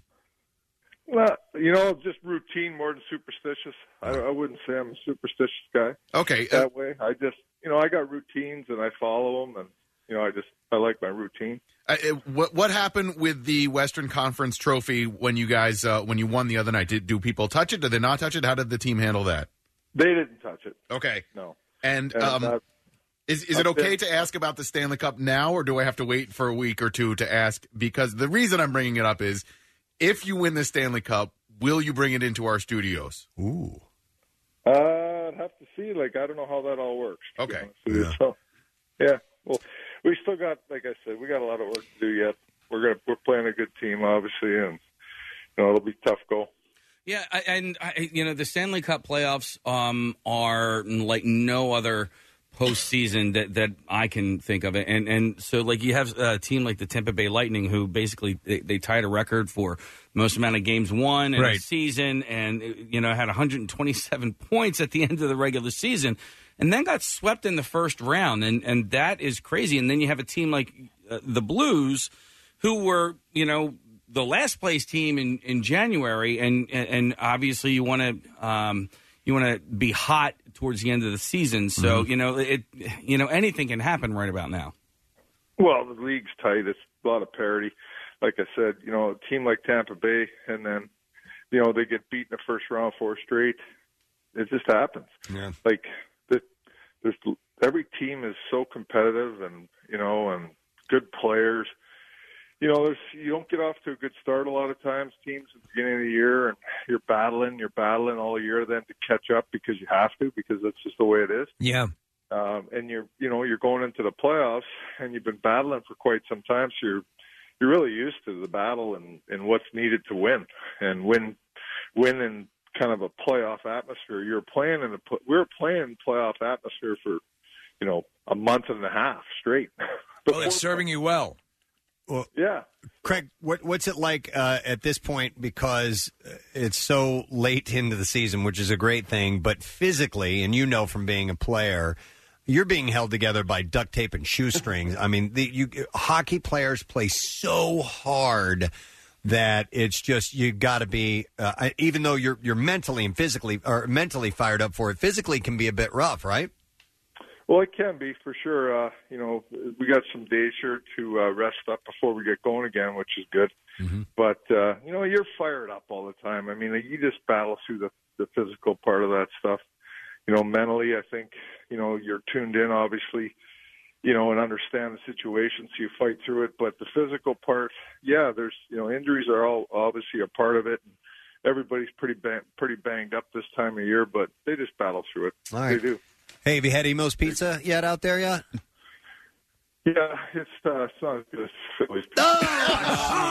That's not the answer he wanted. It's an acquired Yeah. taste. You had to grow up with it. It's awesome. It's like it's like flatbread. Yeah, It's- It's, it's thin and crispy and really, really creamy. But anyway, but you are uh, off season. You still live here, right, Craig?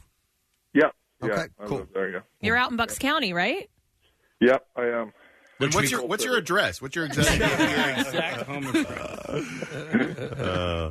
yeah, I like you know I've always liked that area of Philadelphia, and you know, I've you know I've lo- you know a lot of ties there. I've obviously played there and coached there and been there for a number of years. Uh, Well, they call it Little St. Louis. It's a great, great city. Yeah, no, it's awesome. Well, listen, we're we're happy for you. We're excited that there is this Phil. At least I am this Philadelphia connection to uh, a team that that is in the show, and, and we'll see how it goes. Yes, uh, you know, yeah, I there's got a, I got a question for you guys. I want to know when you're booking Elvis.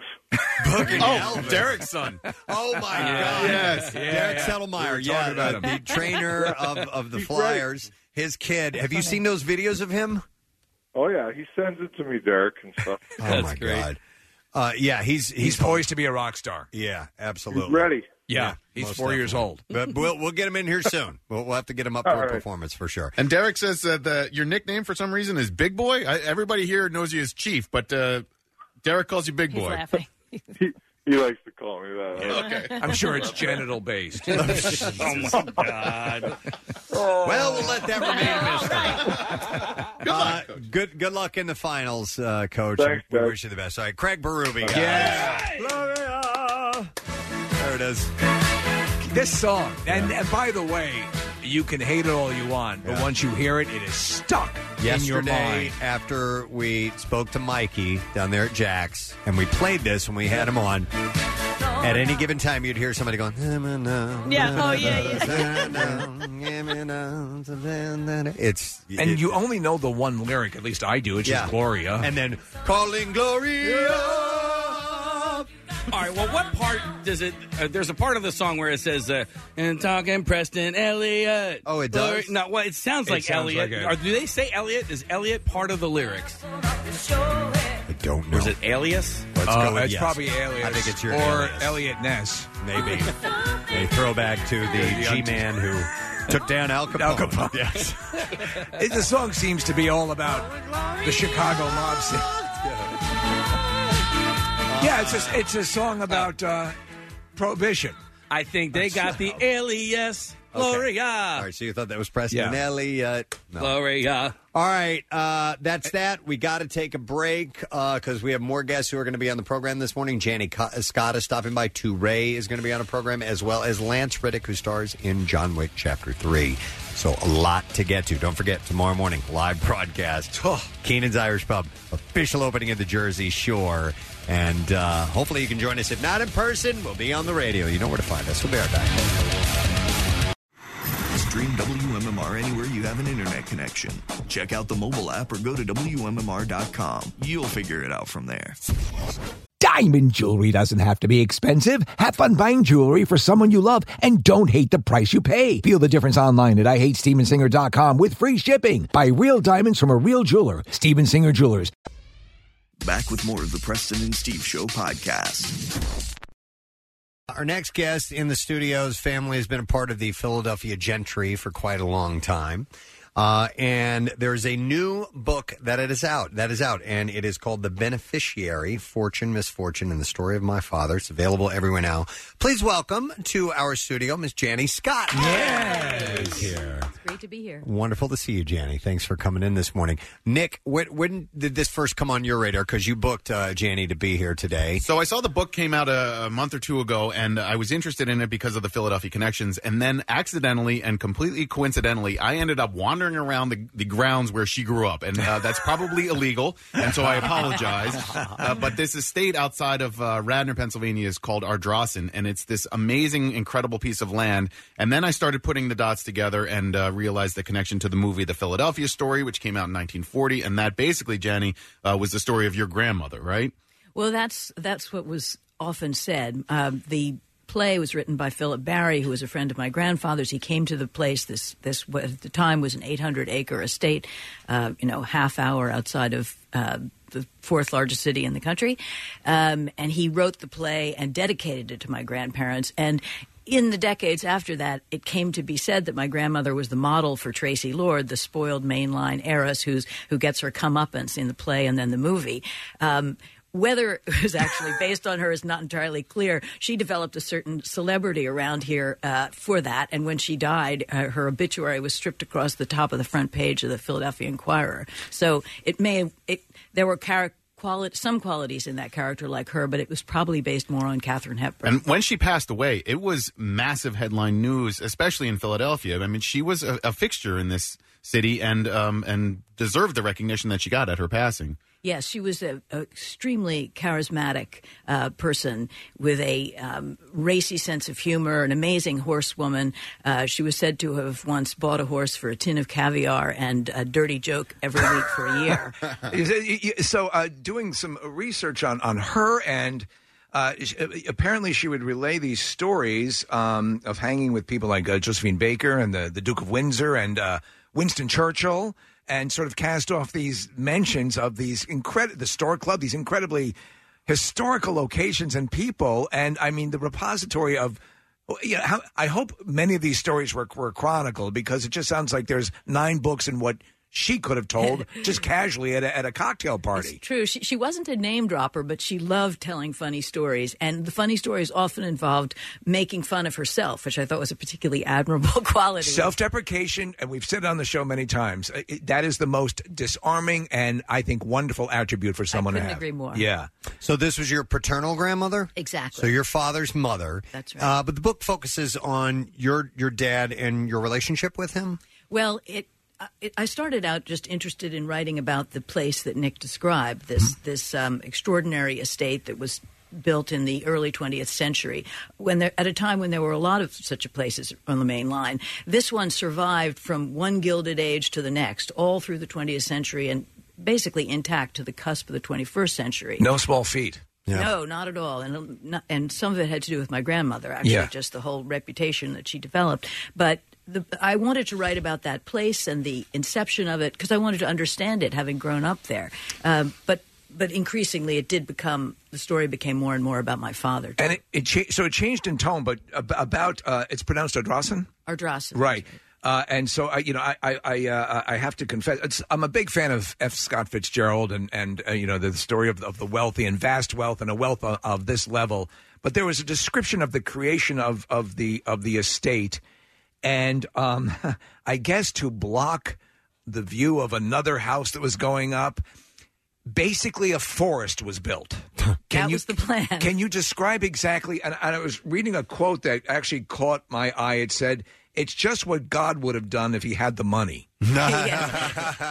Th- that was a line uh, about what Moss Hart did on his place. But yes, very similar. I mean, I was I went through all the papers uh, having to do with the construction of this place, which happened to be preserved in this house. No one had really been looking at them. They just kind of dumped there and left. And the bi- all the bills showed an amazing thing to me. This landscape that I had always imagined as a child was completely natural and had been there since time immemorial. No. Had been created by the, the ego and ambition and imagination of my great grandfather, Robert Leeming Montgomery. And yes, he transformed the landscape. He built this forest when he was offended by the sight of a house gro- going up within his view. Built a forest. that was the plan, yes. So, so, the, and you, you, you actually, there's a list of the amount of plants and and the wide variety of plants. So, my wife and I are, are you know, we getting a little sod and a couple plants at the house. this this cost more, I'm sure. Yeah, there's things like, you know, a thousand rhododendron arriving uh, Ah, on Tuesday. Oh I mean, but full full trees coming in. I- I- s- You know, so so uh, how long a process was that? Because we, I would have assumed naturally that that was the natural forest that was there, but not so. Precisely. That's exactly how I felt. I, I don't know how long the process was. I mean, I think it went on over about a 40 year period. He, he acquired the original piece of land in about uh, 1911, built this 50 room house, uh, which has been, you know, compared to the American Downton Abbey Yeah. uh, on this original plot, then annex, annexed all sorts of farms around him, acquiring ultimately, as I said, eight, 800 acres spanning four unincorporated communities. Wow. With, uh, you know, stone, old stone farmhouses in which he had stalled the whole next gen, many of the next generation. They then put their children in there and even some of their children's children. So, so it was not a not a for lack of a better term a, a a family compound. You know, uh, take Hyannisport and and times a thousand. Multiply it. Yeah, Yes, Uh, exactly. it's, it's it's a staggering thing. You're you're a a, a, a, um, uh, a, a, a longtime journalist and uh award winning journalist and you know, New York Times uh, writer from for many years. Um, y- you you have the abilities to obviously do uh, investigative journalism and, and go through archives and so on and so forth. And as you're going through this and as you're assembling this story, which you say started with with the estate and then moved on to your family, you were left with some decisions about how as things started to reveal themselves to you, where you took the story, because it's your family and you have, of course, allegiance to family members and what you would reveal and what you wouldn't. How did you how did you hash that out? Uh, well, yes, it's true. Uh, the deeper I got into the story, the more complicated it became. Um, some people would say the darker it became. Uh, at that point, you're you know years into your work, and you've got to make a decision: Do I want to risk offending and hurting my family? Uh, do I uh, want to sanitize this, uh, which doesn't feel what I would do as a journalist, Right. Uh, or do I just immerse myself more deeply and try to do justice to the sort of human complexity of the story, which of course is the the route I chose? Uh, I definitely left some things out, uh, but I feel uh, it's not a it's not a propaganda tract. It's a story about the about human complication, and it t- touches on all sorts of things: suicide and addiction, Yeah. and um, you know, you know uh, but and yet in the in the overall, I would say there's many very appealing, funny s- aspects to the book. It's full of humor uh, because the family was very funny in a lot of ways. So I- I find it. Uh, uh, you know, I did have to make some some tough decisions, and I spent a lot of time awake at night worrying about the impact of what I was about to do. Um, No doubt, But yeah. I'm I'm hoping that it. So far, my family seems to have received it quite well. I haven't finished reading the book yet, but it, it's a remarkable story that um, for the amount of wealth and the amount of land and the, and the history within the main line of Philadelphia, which is you know one of the great wealth centers of our country, uh, how relatable the stories of your family are to to anyone. And you talk a little bit about you talk a lot about your father's relationship with your mother. They got divorced later in life, uh, and that monogamy was just sort of um, something that wasn't adhered to. Did, did you get to know your father? better through these letters and and, and if so did you um grow to uh, um, have a distaste for his uh, his actions in life? No, no. I, I was fascinated by my father from a very young age and adored him.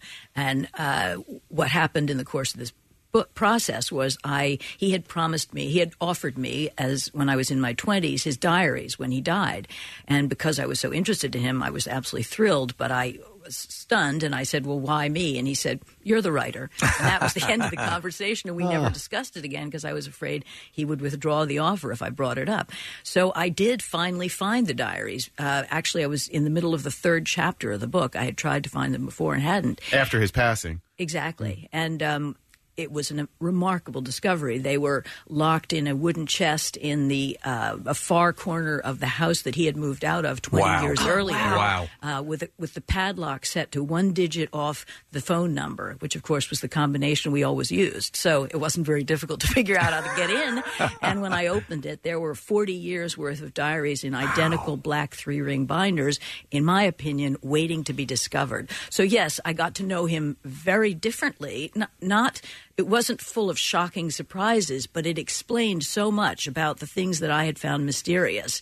So, um, I actually ended up at the end of this process with a lot more empathy for my father because I saw how much he had wrestled with things that he hadn't conceded to us, uh, things like his alcoholism, uh, which Depression. and depression. yeah, exactly. Uh, if you're just tuning in, Janie Scott is here. Our book is called The Beneficiary. Um, and I, I was curious, you know, because a lot of us, when, when it comes to vast wealth and, and uh, families that have uh, a long history with that, um, a lot of what we get from it, we see in movies or books and so on. And uh, for example, like uh, Game of Thrones or Crazy Rich Asians, these are, you know, uh, these both center around people that have wealth and power. Great Poupon commercial. Great Poupon commercial, of course. One of the main themes is making sure that the line is carried on, the family line. Uh, that the um, all the resources and all the all the wealth is handled properly, and a lot of pressure that's put on the younger end to make sure that they do indeed fall into the right group of people, end up with the the person of a proper stature uh, to carry that on. And I'm sure that your family was was filled with that with that type of thing. Were these the pressures? I mean, I, by the time it's gotten to generations now, I think things have changed a little bit, except for Crazy Rich Asians, which is a current Right. film. Um, but is there any any touched on in, in the book about that, or did your father fa- face those kind of pressures? Uh, Absolutely. In my father's generation, which was the third generation, there was an expectation that you would live on that place and you know, along with that came a lot of benefits. Uh, you might get a job in a firm, a, fa- a law firm, as my father did, that had been started by his great uncle. You might get a job in the stock brokerage that had been started by his grandfather and father. Um, it wasn't, you know, full employment for everyone, but it, it was a pretty nice life. And you, you had a house, which under the terms of the family would be your rent, which was tiny, would be paid by the previous generation. So there were a lot of incentives, and there was a feeling that if the family would stay on the place, it would help the place remain intact, which it did, and it would also help the family remain intact. By my generation, I think that was dissipating and very few of us ended up living there and my father never put pressure on us but the thing i discovered from his diaries was that he saw in the 20s uh, in his 20s when he had moved there right after law school actually moved there right after college gone to the law school that his family had gone to and lived in a house on the place and married just the right woman he saw that he had made all these decisions that were not necessarily making him happy Ah. Hmm. Okay. By the way, I want to point out the place is the family nickname for the estate. That's right. Correct. yes, Ah. using the most mundane term Yeah, right. possible. for Uh, I love somebody that out though. of- But Yeah, that's that's that's, in true to what uh, reading about your your father is that he he he he um he had issues of of of a perception of self, and he was not he was not a braggart, or he was not you know he was he was he seemed to um he tried to diminute himself a lot. You, you, c- yes, Correct. Yes, i- often in humorous ways. Yeah. Getting back to the notion of self-deprecating humor, uh, but he actually felt those things, and that's that And was that led what to- was to- revealed in the diaries. This extreme sensitivity, uh, which he had to cover with the.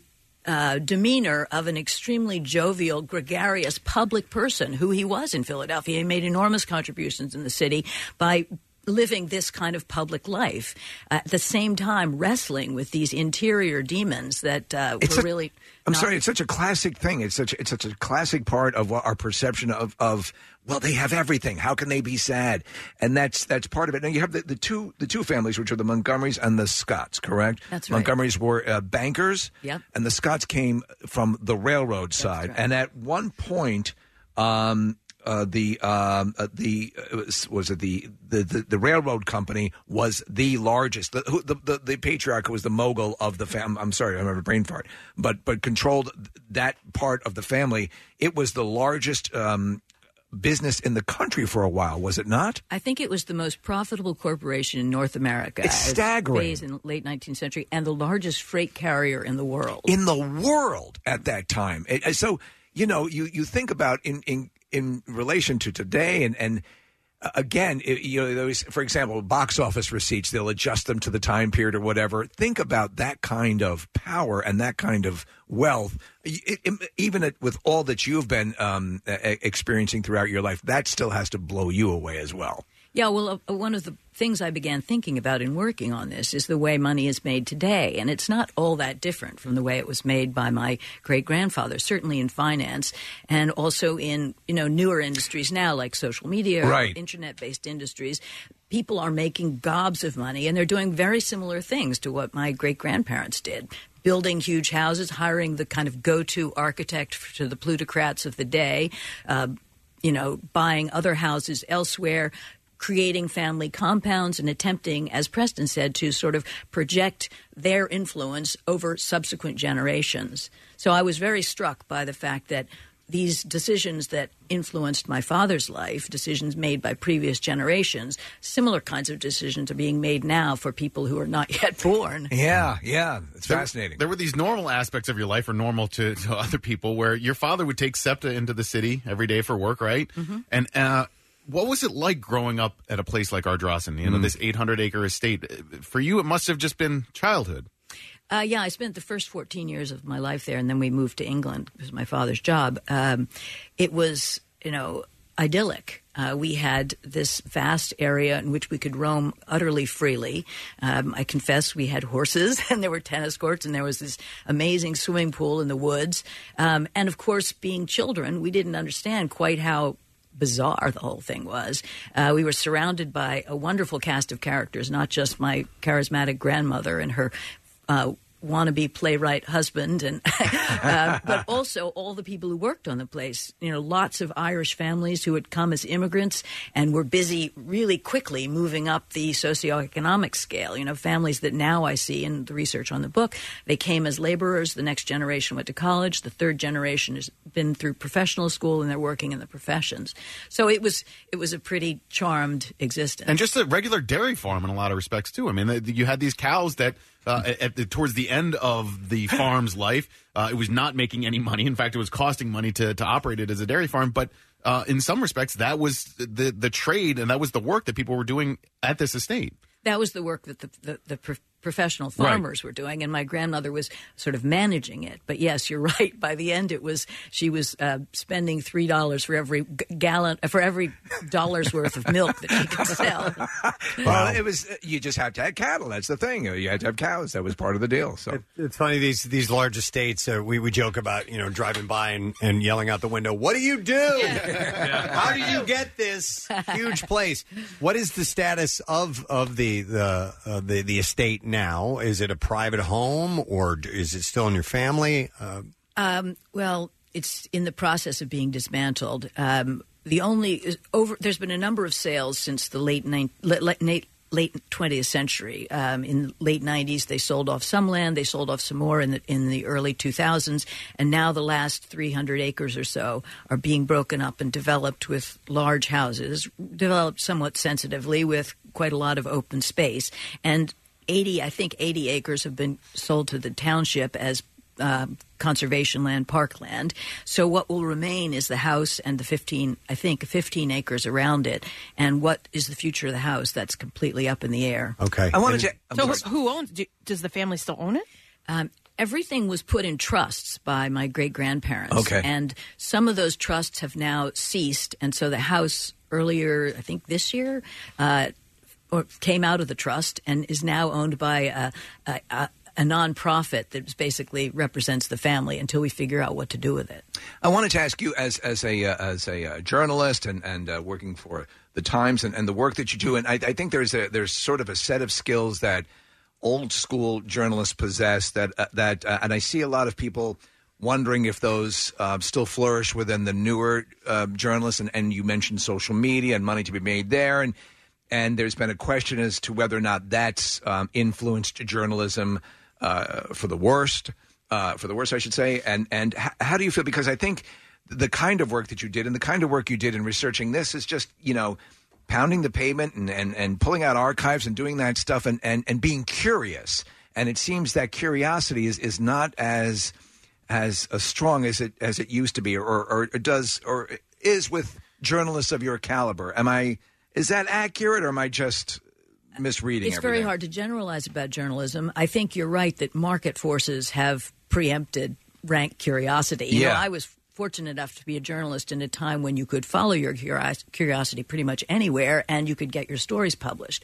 Uh, that's a lot harder to do now, and the pressures are greater. I think papers like uh, the Wa- or news organizations like the Washington Post and the New York Times and the Wall Street Journal are still doing extraordinary journalism, very much of the sort that I did. Right. But they're also having to do other things that feed the beast.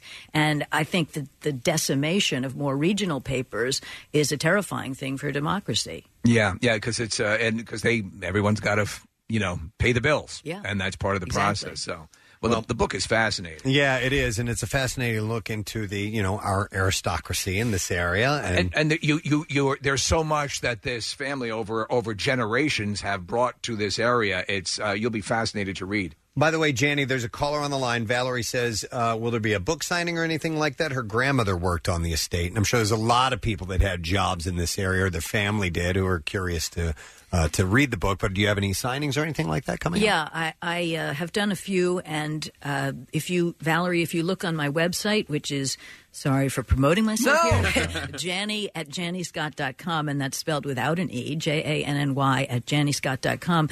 You'll, if you look under the events area, you'll see that there are quite a few things coming up in this area, so you could come to any of those. Okay, wonderful. It's a, it's a great peek. I, I've I've not read it yet, but I've read excerpts from it. But uh, you know, a great peek into, like I said, that uh, that lifestyle here and and the relationship of your father and finding out these things out about him through his diaries is really fascinating. It is. It's cool. Yeah. Well, Janny, great to meet you. Thanks so Great much to for meet coming you, by. Preston. Thank you, We Steve. appreciate it. Janny Scott, guys.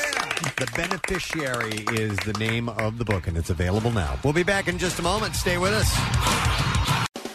Hey, gang, we need your blood. It's time to roll up your sleeve for the I Bleed for Preston and Steve Blood Drive, Saturday, June 15th. Last year was the second largest blood drive in the nation, and with your help, it'll be number one this year. So we're headed to the Greater Philadelphia Expo Center in Oaks for this year's drive with kids' activities from Aim High Studio and Painted Treasure Ceramics, plus Rita's Water Ice and Alex's Lemonade Stand. The Red Cross is always in need, especially leading into the summer months, so make an appointment now at WMMR.com. All donors get the newest Preston and Steve t shirt and this year's pint glass from Window Nation. Hundreds of donors will be randomly selected for free tickets to one of these concerts at the BB&T Pavilion, The Smashing Pumpkins, and Noel Gallagher on August 8th. Or Alice Cooper and Hailstorm on August 16th. Tickets for these shows are on sale now at Ticketmaster.com. Our 14th annual I Bleed for President Steve Blood Drive. From the American Red Cross Penn Jersey Blood Services Region. And 93.3 WMMR, putting Philly first. Marissa wanted me to point this out. A couple things on uh, PrestonandSteve.com for you to check out. We have our conversation with uh, Mike uh, Montecalvo, uh, who's the co-founder of uh, Jack's NYBD, NYB, the uh, uh, bar that is uh, tied in with the St. Louis Blues thing. He was so great. Love him. It's so just a- much fun. Uh, the, the the exact kind of guy you want to hang out with, and it, it's a, it's a it's a private mummers bar, right? Yes, but but for they're the opening up. Yeah, games, yeah. They're, they're opening it up. And uh, also we have the Q&A with Shay, our cover girl, and Miss May from the to- 2019 Totally Office calendar. So if you want to check those things out, they are on PrestonSteve.com. For you, of course, you can get the uh, Daily Rush videos and all that other stuff. Uh, real quick, I know I'm going to mention a milestone thing here in just a second, but first, before I forget, because I highlighted this and I had it setting aside, and I'll, I'll forget to do it if I don't do this now. But Casey, did you know that the Guinness Book of World Records world's largest bounce house is going to be in Aston this weekend. Okay. Uh, world's largest bounce house. Yes. Is it going to be indoor or outdoor? It's a 10,000 square foot bou- uh, bounce house. That sounds awesome. 900 foot long inflatable ox- obstacle course and more. It is the Big Bounce America Tour. And it is going to be at the uh, Maple Zone Sports Village in Aston. Okay, that's like right on 322. Um, yeah, and they have like a giant complex there, like baseball field and stuff. So, I mean, they definitely have the. Uh, It can't the be square inside footage if, if for- it's Nah. 10,000 square feet. Yeah, no, Yeah. that's, yeah. Uh, I'm so. They It's have in someone's house, Preston. Oh my They- god, they have an adult only session. Oh, really? Yeah. Ah, Oh, that's great. Man. Oh, that's phenomenal. So Friday, Saturday, Sunday, uh, and Tuesday, then, Wednesday, Thursday. No, this Friday, Saturday, Sunday, and then the 31st, June 1st, and June 2nd. Okay, That's pretty awesome. Yeah, it is. um, We're I'm going to be away this weekend, so I can't but it's next weekend, too. I can come back for that. Um, so massive inflatable attractions, world's largest bounce house, incredible uh, obstacle course, unique space-themed wonderland. So I thought you guys would find that interesting. That is interesting, and that one's not going to fly away. Right. No, should not. Yeah. Yep. All right. Well, also, you remember it was was it last summer or two summers ago where they were supposed to have that long ass um, uh, Water water slide. Uh, nothing, slip and hap- slide. nothing happened with it. It was going to be. I, I remember the plans for it looked pretty amazing, and then nothing. and then we laughably wanted to try to pull one off ourselves. We were actually scouting sites, and then suddenly we snapped out of it. Yeah, no, that's never gonna happen. Let's snap back into it, guys. All right. Um, today, 50 years ago, May 23rd, 1969, The Who's double album, rock opera, Tommy, was released. Uh, that was a milestone. Uh, was it in um, Almost Famous where she leaves him her records and with a note that says, light a candle and put this on and it will change your life? Yeah, that was the first time I saw the uh, art for that album. Classic, classic album art. Um, so it came out 50 years ago today, man. Conceived and primarily written by Pete Townsend, based on a boy, Tommy Walker. This is the information that I'm reading officially about it, who, uh, although born healthy, is traumatized into an autistic type state at the sight of, and it says here, his father murdering his mother's lover. It was the other way around. The mother's lover murdered, murdered the father. Because remember, they thought the father had died in the war in a plane crash, had been shot down, and then he shows up years after when mom had already had a relationship with this guy, thinking that the father was dead. And then there's a fight. You know what? I never caught that part of the story. Yeah, yeah. yeah. and I, the- I always thought, yeah, I, I just thought it was the shock of seeing the mother with someone else. Yeah, in the movie, anyhow, the mo- Yeah. the, the the lover kills the father, uh, and once rendered deaf, dumb, and blind, Tommy is abused by multiple outside forces. Eventually, becomes treated as a new messiah due to his flawless pinball prowess, which is seen as a sign of his divine spirituality and purity. Oddly enough, it worked at the time. Now, listen, uh, it, it's um, so I first was introduced to Tommy by the movie, and I heard that soundtrack before I heard the full Yeah. album Me too. Tommy. Me too. And then my friend said, eh, no, you got to hear the original. Yeah. And then I said, "Oh my dear God!" And I was just blown away by how good it was. And and that wa- I'm I'm maybe like a solid year. I just that's all I listened to. I just loved it. Yeah, I had uh, I was brought into it by Elton John's version of uh, Pinball Wizard. Yeah, and as a kid, I thought it was I, I loved it, and so I went to see the movie. And like you, Steve, it was after that that I realized it was no, there were these other pieces of music that were the real that where it started. And the uh, the performance of uh, I think it's Sparks at at uh, Woodstock. You know that that whole.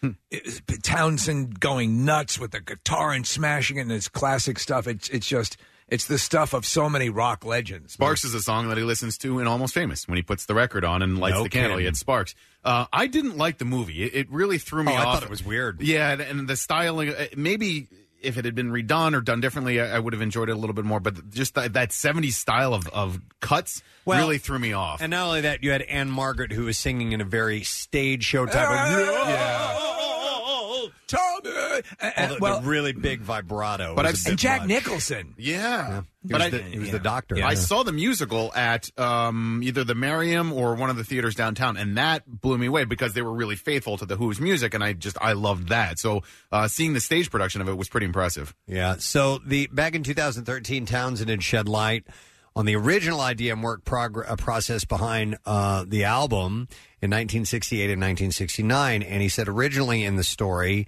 pinball was not a part of the exercise. The boy was not deaf, dumb, and blind, except in clinical terms. Uh, and he had been traumatized. He said, I spoke to our manager, Kit Lambert, who is the son of Constance Lambert, uh, uh, Constant Lambert, who and who knew about opera, who knew about music outside rock and roll, and he was very encouraging to me to do something very audacious and grand uh, that was challenging and challenging in a way that would challenge our audience. He said the only thing that's important is the audience. The only thing, and the message is from the audience to the stage. Not the other way around. It's a strange mechanism, he said, the one that underlies rock and roll. The hero is not on the stage, so the hero is not Tommy. It's everybody in the audience, and I know that sounds like a pat cliche, uh, but it happens to be true, he said. I'm not quite understanding that. Uh, So we'll- I don't either. Yeah, yeah. So here's but here's something that that's a little more of an insight. So okay, he also said that due to the sexual abuse that he personally suffered as a child, uh, he needed to hand some of the more disturbing plot twists in the storyline to bassist John Entwistle to compose because he didn't want to do it. That's Pete Townsend. Yeah. He- Wow. He, said uh, Uncle Ernie isn't about specific sexual abuse, it's about the threat of it. uh, the inference of it, the fear of it. I actually asked John Entwistle to write that one uh, because I couldn't deal with it. I'd had my own bad time with my grandmother. Jesus, I had been eroticized at an early age, early age, and I'd had to learn to deal with it. Yeah, So- he had a whole bunch of crap going on. Yeah. So and Uncle Ernie is a pretty disturbing part of the uh, uh, of the the the whole storyline. Yeah. Uncle, uh, there's Uncle Ernie and cousin Kevin. Cousin Kevin is Who a lunatic, a beats sadistic him. lunatic. Yeah, Yeah. Uh, but the um, God, there, you know, the whole also the sound of it, the the um, the big orchestral stuff, as well as the acoustic stuff, as well as the uh, also you know Keith Moon, man, that that drumming, um, yeah, so sensational, e- e- everything about it. But it, it's it's. Uh, you know, in the in the pantheon of rock albums, it's a double album. It's um, you know what top five easily. Yeah. Yeah, it's up there. I don't know that I've ever listened to it from front to back without pausing or you know just hearing a song here and there. I wonder. You end up listening to uh, you know a side or Yeah. you know one of the albums, and uh, no, it, it's it's uh, it, it's wild. So that many years, how, m- I wonder how many performances they, how many times they performed it live over the course of those decades. Yeah. I remember I, it was a big deal because they had uh, decided to do a live version of it, and this was probably 84, 85, 86, somewhere in that range. Right, right. And I remember listening to it on the radio because they were broadcasting it. Uh, they were they, and they were simulcasting it all around the country. It was a big deal that they were going to be doing this, and I'll never forget because before it started, um, uh, Roger Daltrey comes out and he gets on the mic and he goes, uh, in the words of Keith Moon, have some respect. It's an effing opera. And he flat out dropped the F bomb on the radio. And I was like, and you had like cousin Kevin was played by Billy Idol. Yeah. Uncle Ernie was uh, Phil Collins. It's cool. Uh, and they had a bunch of guest musicians. I don't know if Tina Turner was the acid queen in that particular one or not, but she was in the movie. And she's good in the movie as the Acid Queen. Yeah, It- it is too trippy. The movie, I, I I agree. I'm not not a huge fan. So with the 50th anniversary, and they're playing the show this weekend. I got to imagine they're going to not just you know play Pinball Wizard and call it a day. So they're with an orchestra, correct? And uh, there's going to be now. Now, uh, Man About Town Bill Weston was saying he he has heard that uh, "Won't Get Fooled Again" is going to be done in an acoustic way. Right, right. So there's going to they're going to take some um, some cool riffs on some classics. Yeah, I saw them. I did see them one time. I saw them at Madison Square Garden, and it was uh, it was fantastic. Yeah. uh, and this was in the probably late '90s. Uh, but I remember, you know, behind blue eyes, I'd, I'd gone. I'm like, I got to go to the bathroom because I'd been drinking a couple beers. And as I'm in there peeing, I start to hear the beginning of behind blue eyes. I, I squeezed and peed as fast as I possibly could because I was not going to miss that. yeah. But what a great band. So uh, hopefully you're headed out this weekend, and the weather looks great. Saturday, man, sunshine, 78 degrees uh, Well, at the yeah. ballpark. And they still got it. They still got it. Well, those who are there still have it. By the way, speaking of, and, and Pierre's going to have side four for you today. Yes, uh, I believe so. you should have heard Bill talking. Uh, are we ready to play Scratch? Uh, are you serious? Because they scratched up uh, vinyl that he's playing it on. I think we have um, concert coverage this weekend too. So I'm going. Pierre's going. Uh, Brent Porsche is going to go. And uh, I haven't seen them in a long time. The last time I saw them, I think was uh, across the river in Camden. So uh, and I've never seen them in the ballpark, and I certainly have never seen them with the symphony orchestra. So Do you that'll think be- they'll recognize you now? They'll probably recognize, and they know my association with Eddie Vedder. Right. Yeah. You're not wearing your baseball cap. Uh, they definitely are a s- a stadium band. So Yeah. if Oh, my there- God, If yeah. there's somebody that can pull it off, it's these guys. Uh, speaking of this weekend, Memorial Day weekend, a holiday weekend, uh, AAA is got its uh, predictions and traffic and what you should do if you're traveling this weekend. Yeah. So it says that drivers will hit the most traffic tomorrow in the later afternoon as commuters leave work early and mix in with holiday Whoa, whoa, travelers. whoa, whoa, whoa! I know Oh, it's you're a- saying yes. that most people are going to try to get a jump on the Memorial Day weekend Yeah. and leave work early, and that's when the highest levels of traffic will occur. Listen, it's What? people need to know. No. Mhm. Most major metro areas are predicted to experience traffic that is three times worse than Whoa, whoa, whoa! You're saying areas that naturally have Hmm. higher populations will experience higher levels of traffic? Yeah. What the hell? That's exactly what I'm saying. What the hell? The areas with uh, the worst predicted traffic are Boston and Washington, D.C. Usually known as pretty easy driving.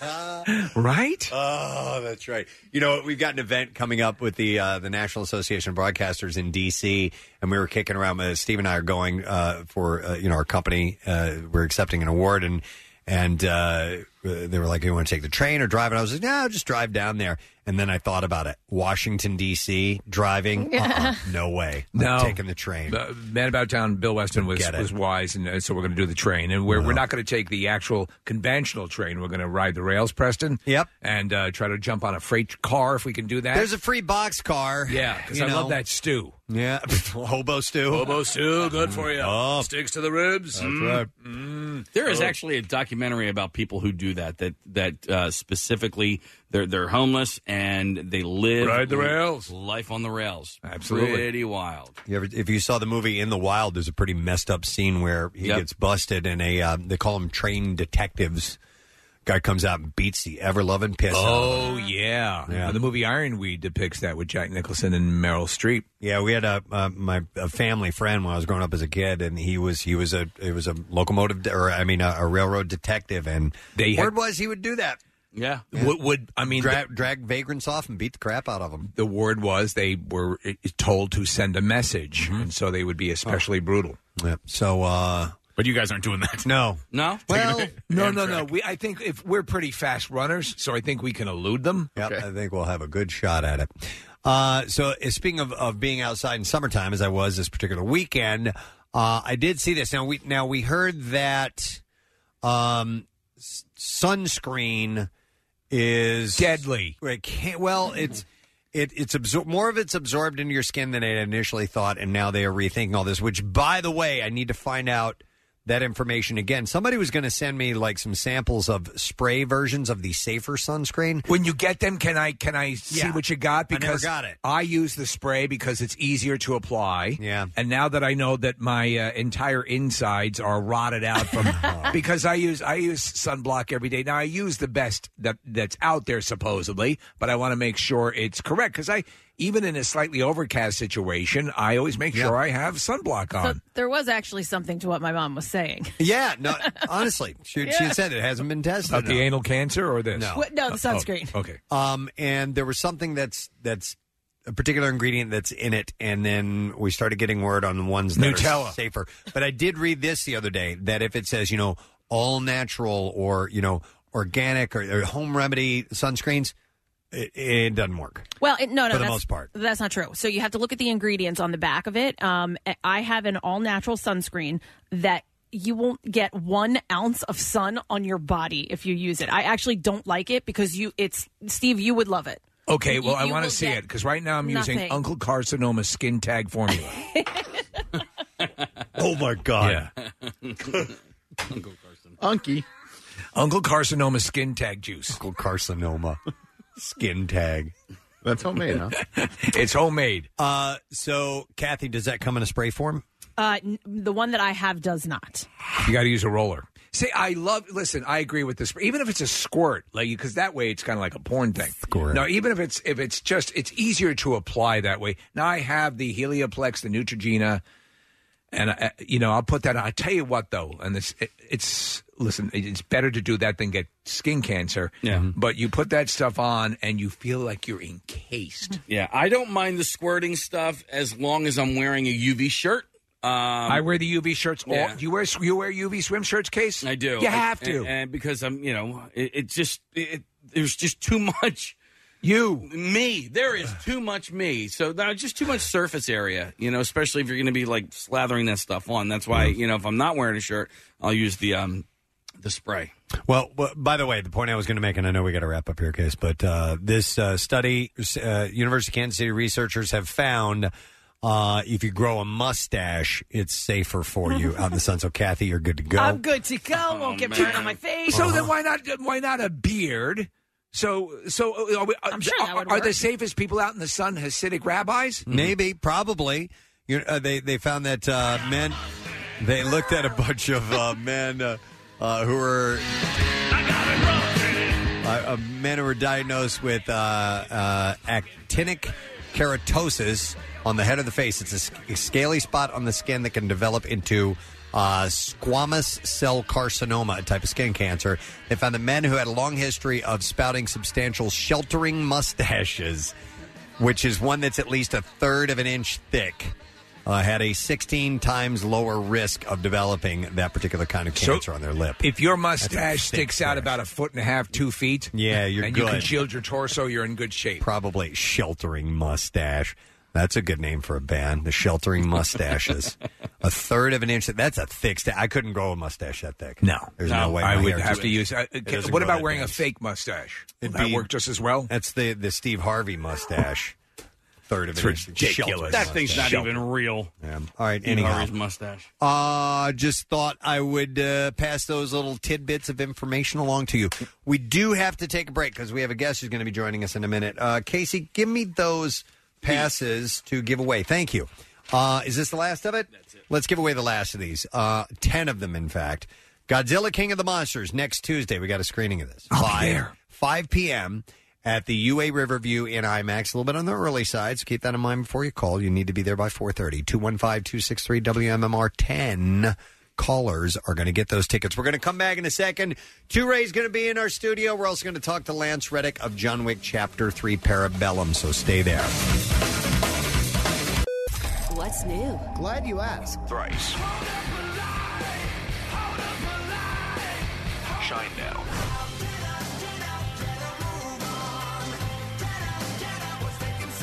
Papa Roach. New music, more of everything that rocks. On 93.3 WMMR. Their next guest has got shows at Punchline tomo- tonight, tomorrow, and Saturday, and we welcome him back to our studios. Two Ray! How you Preston, doing? Steve, Kathy, and Nick. How are you guys? And Casey. What about Casey? And Casey. Casey brought me in, so I guess I should have spoke to him first. I was thrown off by the, the blue man uh, pedicure. That- Not the fact that they were blue, but I actually took a look at his toes, and I was like, "Y- "Your toes are good, man. Like they, they look like you you you, in- you have a, a nice pedicure going I on." got to there, take Casey. care of my feet. Yeah, man, I see. Right? Like that John Cruck thing is just for, for, the, for the salad up top. But, the, Oh, but the feet, you got the you got the nice Kardashian toes there, man. Do, It uh, looks do you good. groom up a bit? Or you, you, you, are well put together. Casey, you know, Casey put me on the spot. He wanted to see my manicure, which I don't have right now. Okay, all right. But yeah, I do. I do a little manscaping and uh, grooming and all of that. So All right, all yeah, right. when you get a chance, you, you go and, and I gotta agree, it's a, it's a great thing to have the legs massaged and the, Mm-hmm. and the feet massaged. So- how about, How about your eyebrows? You take care of those. Ladies are big into eyebrows. It was these funny. I days. just I have uh, I have great eyebrows. Yeah, you do. So I have, yeah, So uh, I do go through the ladies' problems every now and then. Like my eyebrows get long and attached to my eyelashes, so Yeah. I call them female problems. But no, I, I normally go ahead and take care of that myself.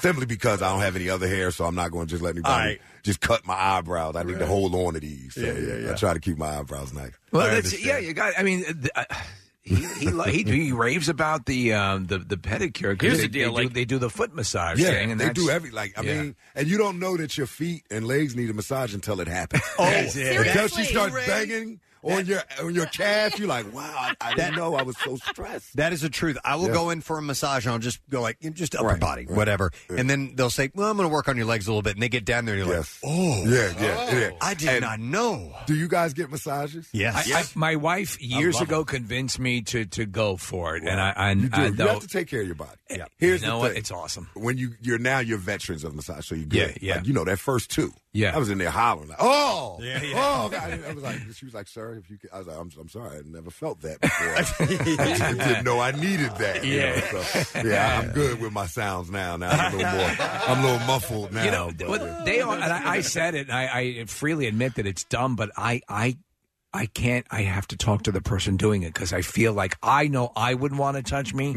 So I'm like always apologize. So I talk at my Male or female? You need a male or female? A female. Yeah, got to be a female. I- I know, did- I- has anyone done the couples massage? Has Yeah, anyone- I have, yeah. Yeah. What'd you So think? I go and you know it's a guy for my lady. So Okay. I, I, you know, I was like, can we switch? I don't know how much I want you rubbing my lady down. You ever have uh, ever have Oh, Yeah. anybody walk on you? Massage? No, no, I'm six six. So Well, I'm not- yeah, but you're lying down. I, I get that. I'm just saying, I'm not laying down for somebody to walk on me. But, Well, yeah, it's actually cool because they have they have the bars. They sort of hold Yeah, on the themselves up. ceiling. Yeah, yeah. They, I mean, it's, it's y'all taking it to another level, man. Yeah, yeah, yeah. I You know, know- you know, and I'm gonna keep it real. You know, when I go for massage, I didn't really just go for the, the shoulder rub.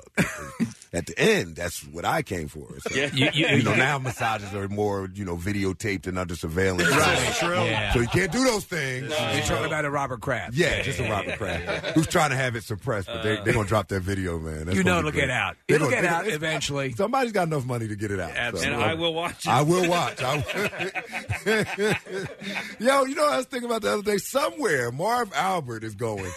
See? Uh-huh. Yeah. Like somewhere Marv Albert's like, y'all thought I was bad. Uh-huh. But you know what? He was the first. He was one of the first dudes I can remember who went through all that, but kept his career. but he got in front of it, dude. Got you know how in front you, of it. You got to slide in front Yeah. of that podium. You got to have the apology. You remember the weird thing though, too, Ray, with that is that he was a dude who who wanted to bring another dude into his threes. Right, right. So which was like weird, and then he was also into the biting. Yeah. he was also into wearing uh, the women's underwear. Well, so all with- that stuff separately works out, but bringing another guy into All your- of the combo of the the whole, yeah. that It's just- it was makes just weird, but then- yeah, that's tame. But now you got cuckolding these days. Cuckolding, and yeah. so on, so It's- that's- it's And passé. Marv Albert. pff, So Preston, Yeah.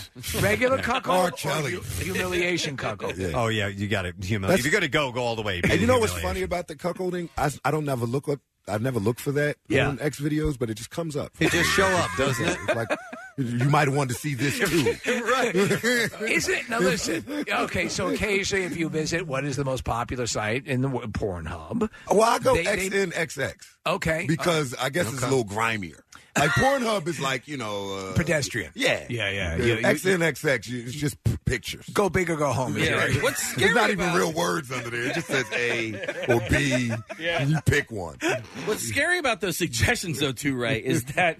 The, uh, there's some sort of algorithm, right? So, Yes. uh, like on Facebook or Yes. Instagram or Yeah. Twitter, like You might like. Yeah, you might Yeah. totally. No. Yeah. You might like this. Somebody caught me. Somebody caught me. Somebody commented on the one of the pictures I liked on Instagram, like, "Oh, Ture has a type." I was like, "Yeah, I, I do," because it's BBWs. And, Yeah, yeah. And they got a they got a they got an analogy. I mean, it's an acronym for all of your likes. So So Oh, yeah. let me ask you: Have you heard of? Uh, uh, well, we have to remain, you know, radio safe. Yes, but yeah. Preston introduced. Uh, we had not heard figging. Are you familiar with? figging? I am not, but put me down. Okay. Let me know. Let me know. I mean, don't put me down. Let me know what we're talking about. Uh, it's where they take uh, It's where they take ginger root and and put it in, in in the rear end, and it's supposed to give you some kind of burning sensation. I noticed Cassie's silent on this whole. uh-huh. I was and impressed. I was wondering why ginger root, but I obviously It Yeah, burns it a little burns. bit. Does It anybody does. remember Jerry Pinacoli? Yes. So, yeah. so Well, we, you're- we we you're moved local, on you know from that. live animals to herbs. Okay. Yeah, yeah, yeah. Some Who of, Oh, knew? those, some of those acronyms, though, like I never even bothered to figure out what the hell they, they meant. And I eventually found out, you know, uh, POG, P A W G. You know what that stands for? I've seen it. I don't know what is it. Ray, do you know? Fat ass white girl. Fat ass white girl. Ah. Yeah. Oh. That's, I'm, I'm on BBW Pogs. I got them. I'm on that. I'm Fat-ass on white that girl. all day.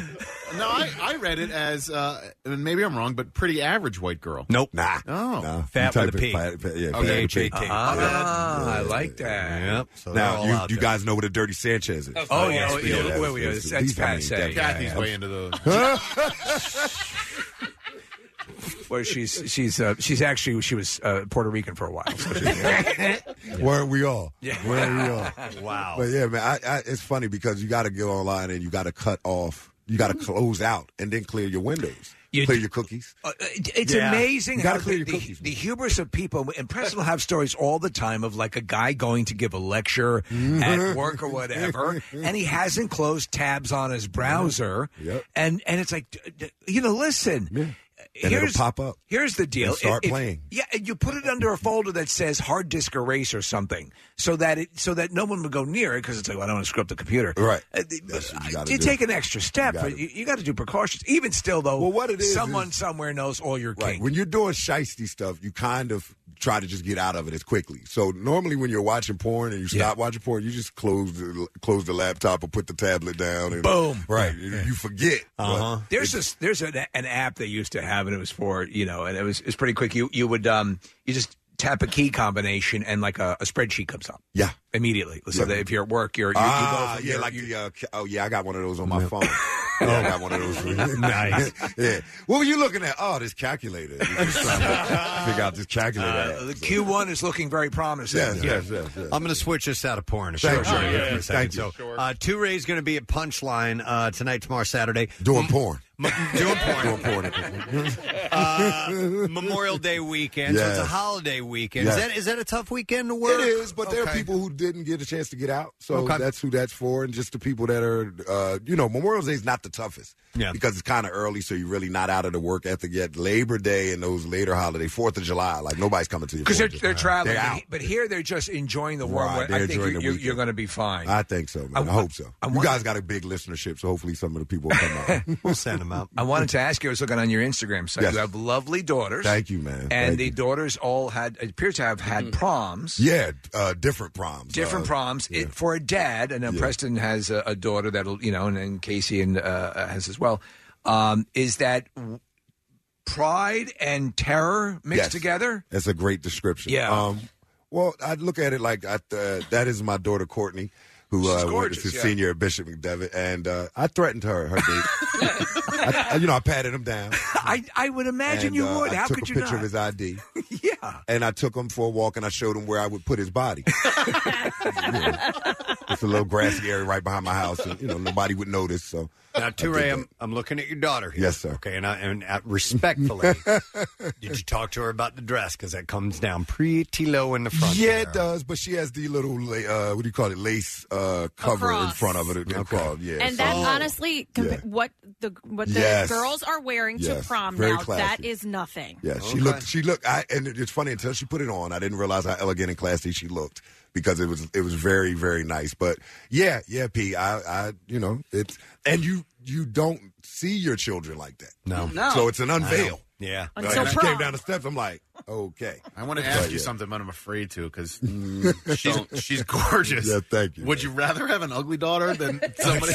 nah, because then you got to deal with them problems. Okay. you got to deal with the ugly girl problems, like you know Yeah. wanting acceptance. Like my daughters get to date who they want. Yeah, yeah. Yeah, ugly all right. girls got to date who they get. And you don't. Well, as a dad, you- You don't want to be the dad with the cat just showing up. Like, yeah, man, send your daughter outside.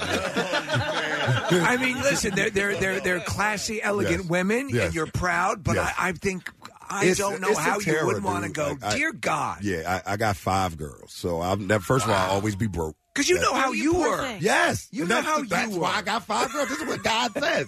Man plans, God laughs. Like you think you thought you was like so. Yeah. Oh it- it is. It makes me very aware of women. It Yeah. makes me very aware of uh, how we should treat women. Yeah. and I'm not saying I'm better than any. I'm just aware of it. You're like part woman now at this point. uh, Pretty much, pretty much. I, my cycle's regular. It is- my it is- cycle sync to theirs. You know? It's made you more respectful of the porn sites you visit. Yeah, yeah. I don't. I don't go to. The, yeah, I stay off. I stay in my lane. I, I don't go on no porn site that got nothing that look like what's in my house. It's all all over there.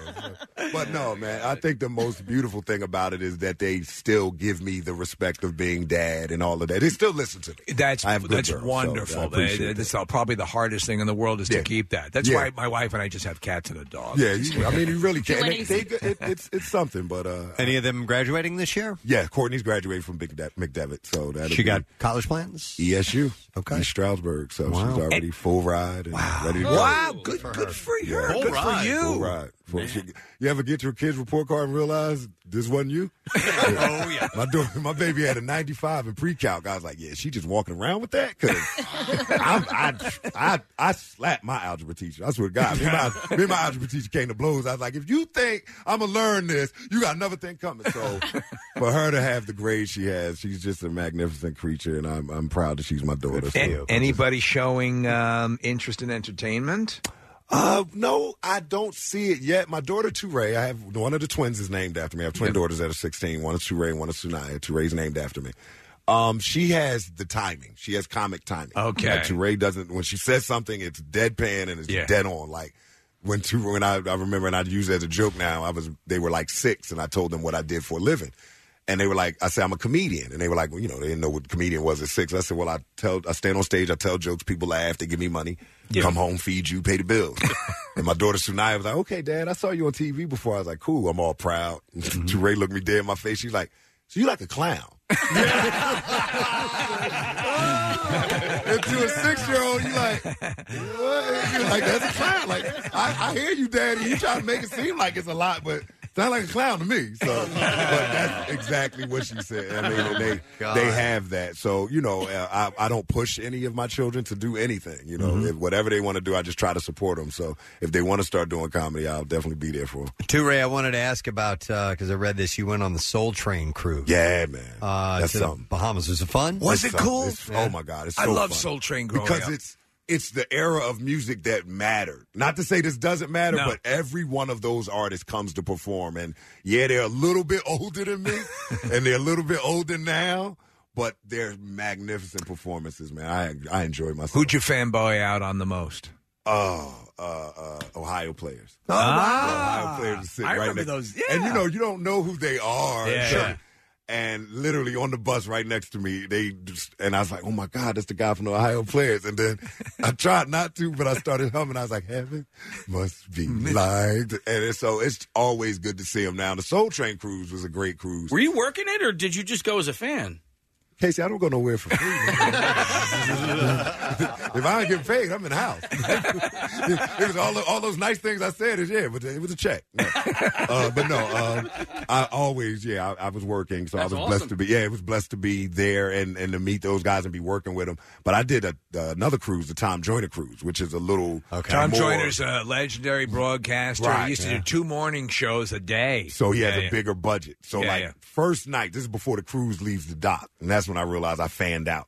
It was LL Cool J he went to perform, and I ran. When you push past women to get to the front of the stage to see LL perform, I lost my cool so much I called him by his real name. I was like James. I was like, "Oh my God."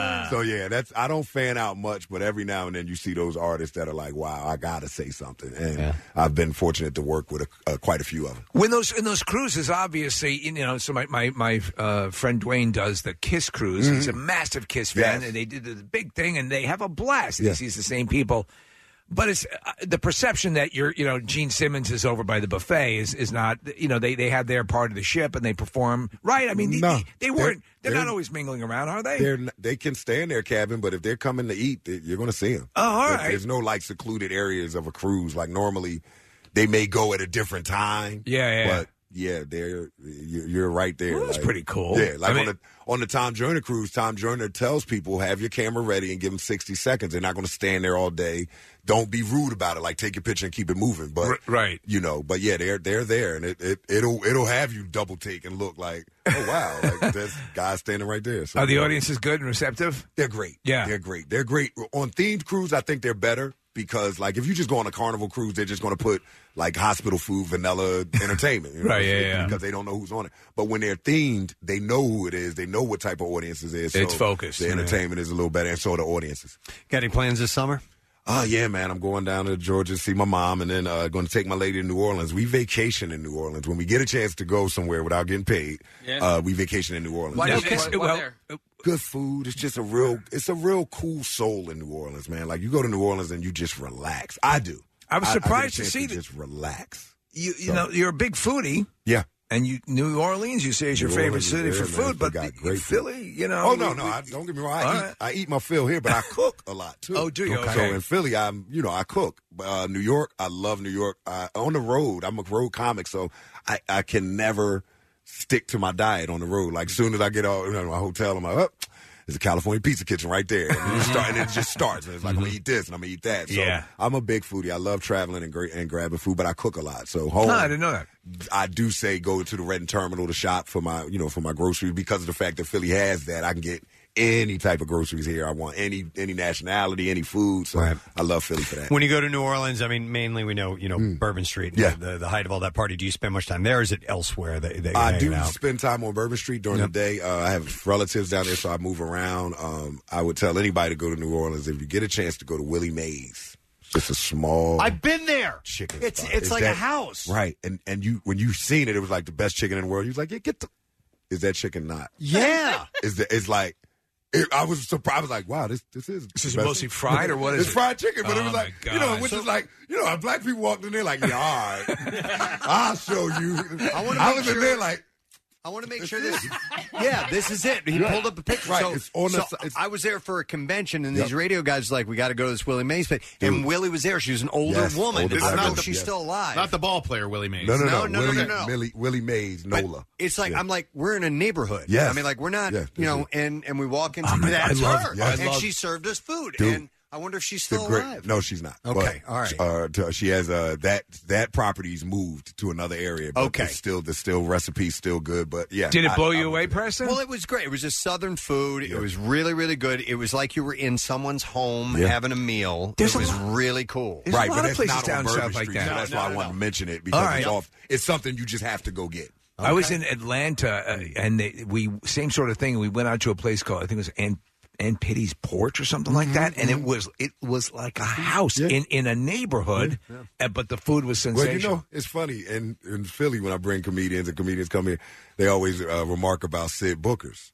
at Broad and and uh, in Hunting Park, right? Which is the uh, it's the it's an all night shrimp spot. Mm-hmm. But as comedians see it, they see yo yo, you know how they be they be selling shrimp out the side of a house because it's only window service. Okay. and I've it's never like, been there. right? So All right. yeah, you got to just three. You know, they stay up until four in the morning, but the only thing they only serve fried shrimp Uh-huh. and like uh, bu- uh, baskets. There so it that's is. it. That's all they Sid Booker's. There and it it's an all night shrimp all- place. till about four in the morning. so it's like it's number fried shrimp. So Wow. and they're delicious. But people be like, yo, they were serving shrimp out the side of the house. Like it's, it's not a house. I do. There's something to be said about places that do one thing. Yes, and and, that's that's, all and right. there's no, there's no bartering. Mm-hmm. You got to pay extra for cocktail sauce. Yeah. Ain't no fries. It's like, look, Where is these- It's at the corner of Broad, and I think that's Windrum. And they're open till four, huh? Till four. Every All night. right. Yeah, Wow. check them out, man. Sid All right. Booker. So that's one of the foodie spots in Philly that you might not know about. Little, as we call them, hood spots. Would you would you open a restaurant? Have you ever had any designs on doing something like that? It's Would- funny. I was just talking to Becky, who's from Live Nation, and brought me out today, and we were talking with the business. Yeah. I'm in that part of my game now, so I'm not only a comedian performer, but the business. Restaurants don't make a lot of money, and it's hard to maintain. It, it is hard. yeah, I don't know if I would want to go through that as a comedian. I'm already sensitive about my art. So, uh, my, I had a my favorite hot dog joint uh, growing up. It was there forever and ever, and it went out of business. And I was talking to didn't go out of business, but anyway, it, it it ended up shutting down. Hmm. And I was talking to the owners last year about when are you guys going to open it up again. And the lady said, "Do you know how many hot dogs you got to sell, you know, to make Right. a profit?" Right. And I never thought of it like no, that. no. It's I think restaurants are places that people that individually own restaurants are labors of love. Like they Mhm. do it because they want to. They enjoy feeding people. They enjoy, but it, it's Well, like ninety percent of them close shot. Close- you know, it's- yeah, it's- yeah. The, the odds It's are hard. stacked against you. I mean, I'm a struggling comic. I gotta, you know, I, I'm not trying to add another struggle to the, to the roster. and I don't mean struggling in the aspect of not being funny. I'm hilarious. it's trying to get to these bills and these kids. You know, you know what you ought to do for a stunt one night is after one of your shows. You know, like Andy Kaufman did back in the day. He took everybody out for uh, milk and cookies. Yes. And take everybody out for some fried shrimp after one of You your know shows. what? I will. I will. Uh, Two Ray is going to be playing Punchline tonight, tomorrow, and Saturday. So one show tonight at eight, two shows on Friday and Saturday, seven p.m. and nine forty-five p.m. Yeah, you want to get your tickets at punchline.com and uh, don't miss it, man. But it's great to see you. Thanks for stopping Always in thanks this for morning. having me, man. Once again, punchlinephilly.com is where you get your tickets from, but always great to be here. I thank you guys so much for always inviting me and having me up here. Appreciate Anytime, it. man. Have Thank a good y'all. weekend. You Two Ray, too. guys. Take a break, and we'll be right back. Stay with us. Like the Preston and Steve Show podcast? Check out MMR's other audio on demand at WMMR.com or on the MMR mobile app. Back with more of the Preston and Steve Show podcast. Yeah, we're getting back into things. About 10 minutes after 10 o'clock. Uh, today being a Thursday morning. We get another letter for the Word of the Week prize coming up in a little while. And yes, we skipped uh, the bizarre file, which I'm glad we did because it was great hanging out with Toure again. He's great. absolutely hilarious and a super nice guy. So he'll be at uh, Punchline uh, coming up through the course of the week. And what else do I need to mention here? Archbishop Bryan High School, Northeast Philly. That's uh, the coolest teacher. You are up for that. So text word teacher followed by the teacher's name, 39333. Whoever you want to submit for that, we'll find out who the winner is tomorrow. One vote per phone number, mind you. And we're all set for our next guest. So I'm going to move right along and segue into him. Big fan. John Wick 3, Chapter 3, I should say, Parabellum, is in theaters now. And uh, Steve, you were raving about it. Both Casey and I saw it, and it's sensational. I love it. I love the whole series. I love where it's going. I love how it started, and I love this guy in all three. Yeah, so uh, he is, is it uh, Sharon or Charon? You know what? I don't know the exact pronunciation. You just know the dude. yeah, yeah, you The know him. Yeah, yeah, yeah. concierge. Uh, but let's get him on. This, is- ladies and gentlemen, it is Lance Reddick. Who is yeah. Hey, Lance, how you doing? Uh, I'm good. I'm good. It, it is Sharon. Thank you very much. That's cool. Yes. Uh, you have you, you have had to had a lot of fun uh, playing this character in all three of these movies. Oh, it's been a great ride. I, I never expected it to turn into this. Yeah. You know, I thought the first movie was great and, you know, move on. I didn't think it would turn into this um, a franchise juggernaut. You, you know what I, I love It's about surreal. yeah about Lance and it, it progresses in, in the proper way because you have um, I understand the director was formerly Keanu Reeves' stunt double, correct? Yeah, on the Matrix. That's how he um, he and David both uh, um, uh, David who uh, who actually co-directed with Chad on the first film. Uh, they were both not just stunt directors, but they were the stunt. Uh, well, Chad was actually Keanu's stunt double on the Matrix. Okay. the first film, but they were also the stunt coordinators in films. So that's that's how they have their relationship with Chad. Uh, excuse me, with Keanu. Well, listen, it, it, I don't want to give away anything. We live in a time of spoiler alerts and so on and so forth. But in uh, Parabellum, uh, you um, you come out from behind the counter uh, of the Continental in a great way. And so I want to ask you. So did you go through a lot of the similar tactical training that I know Halle Berry did and Keanu Reeves did for for this third episode of the John Wick trilogy? I went through a fa- well in terms when you say tactical, I went through a fair amount of the tactical gun training. Right. Uh, I don't know that I had as much extensive training as they did, but for me it was a lot. uh, I, I didn't have the. I mean, I had a lot of stunt work uh, in terms of uh, choreographing uh, my action scenes, but I didn't have all the grappling and judo and jujitsu training as those two did. Well, I, I wanted to ask you too because you, you, you, you have an accent that you affect in the movie. Were you allowed to sort of develop the the affectations that your character uh, has, or was that in the script? It just said African. Okay. In the script, and uh, so it wasn't it wasn't specific. And you know when I when I, I the funny thing about it is when I first read it I didn't notice that, and then I went when I went back to look at the role to start working on it, I realized oh gosh, this was have an African ac- African accent, and so I called to ask, and they said well it's not necessary. And then I thought, but you know what? That would be really cool. Let me try that.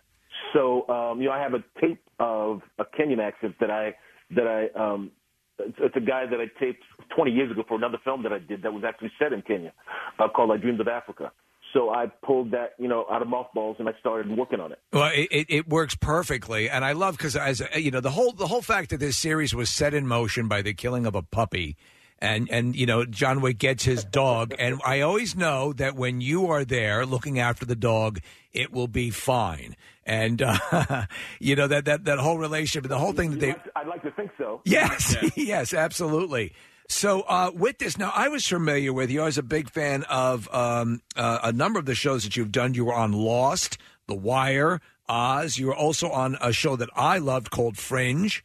Uh, so you you've had a good track record of getting involved with what is considered for many people a lot of appointment television. Are you just a lucky guy? Um, I want to say no, but yeah.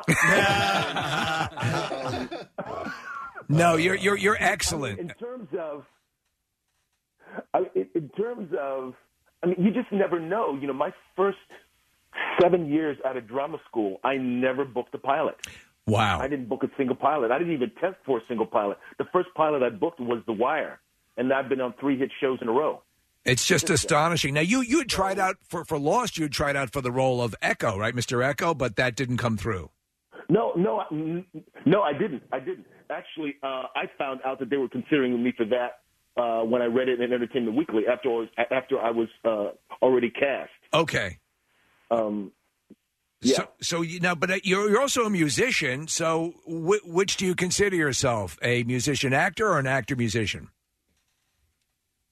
at this point an actor musician. Okay. I mean, I, I- music was my first love, and, and music's what I trained in all growing up, and where I went to. You know, I went to I went to conservatory for college. Okay. So I actually thought I was going to be a classical composer, and then I left music school because I realized I really wanted to be a rock star. um, but um, so yeah, I didn't start acting until I was 27. I mean, I acted in college for fun, but I didn't really start pursuing acting professionally until I was 27 years old. Wow. Okay. So, um, but at this point in my life, it is, um, you know, I, I kind of stumbled onto what I now consider to be my real calling. So you just never know. Hey, Lance. Uh, now I haven't seen the film yet, but uh, but um, but I've, I've saw the first two and am uh, just absolutely caught up in the concept of this place, this hotel, the Continental, and what it's all about. Um, do we learn a little bit more about that particular establishment in John Wick Three? Um, hmm.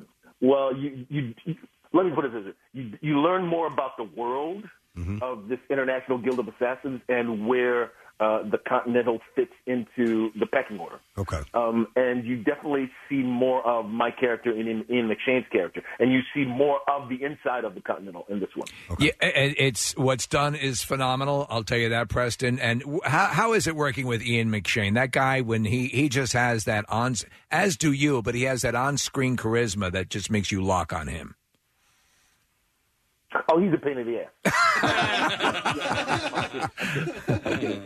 A pain in the ass. You know, show you know, you know, show up at my door and cut me, man.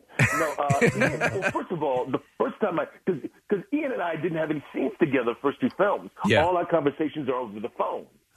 So it's so funny because when I first met him, it was on my first day of the second shooting the second film, and it, it was um, the the actually it was the last scene, the penultimate scene of the film, Right. Where uh, I drop off John to meet Ian, and actually even in that scene, Ian and I don't uh, like I say goodbye to John, and I get back in the car, and then he has a scene with Ian.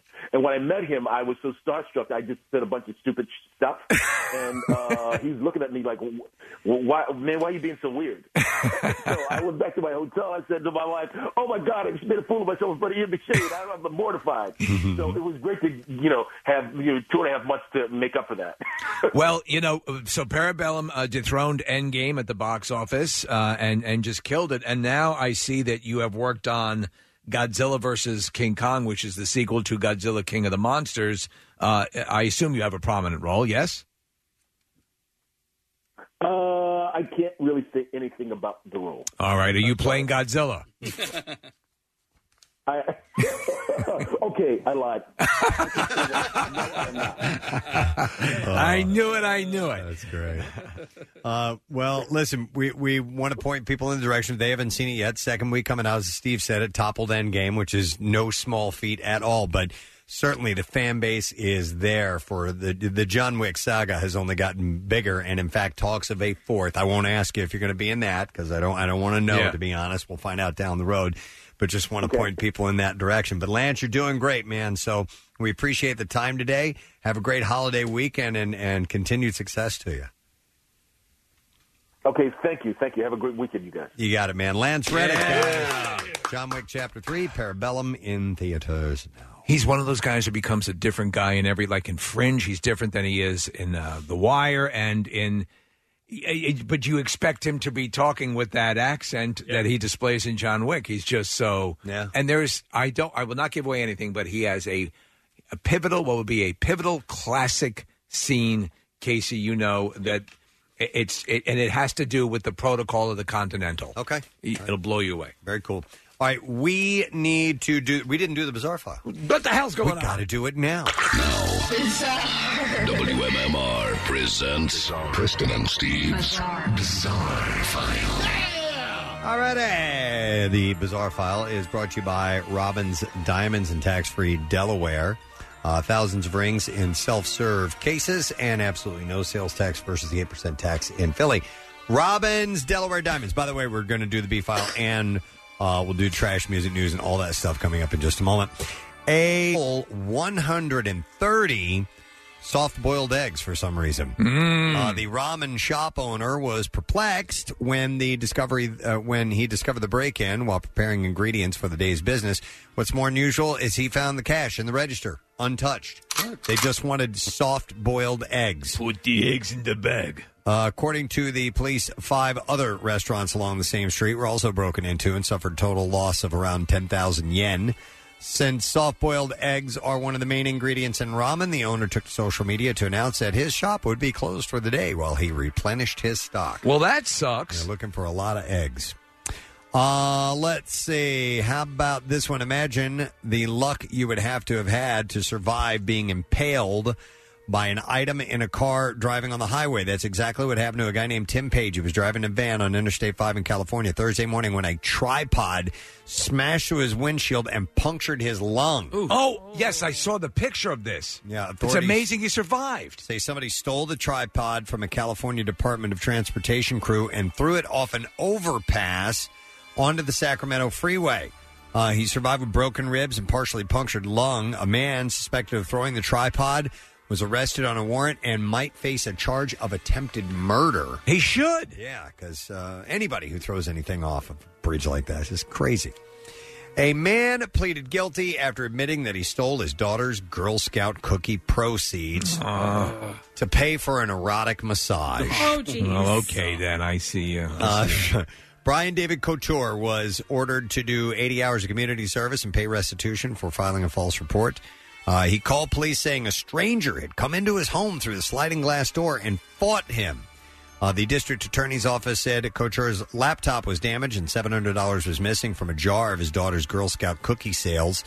He later admitted that he invented that story and staged the house to hide that he had stolen the money for an erotic massage. He will also have to pay a $100 fine and be placed on probation.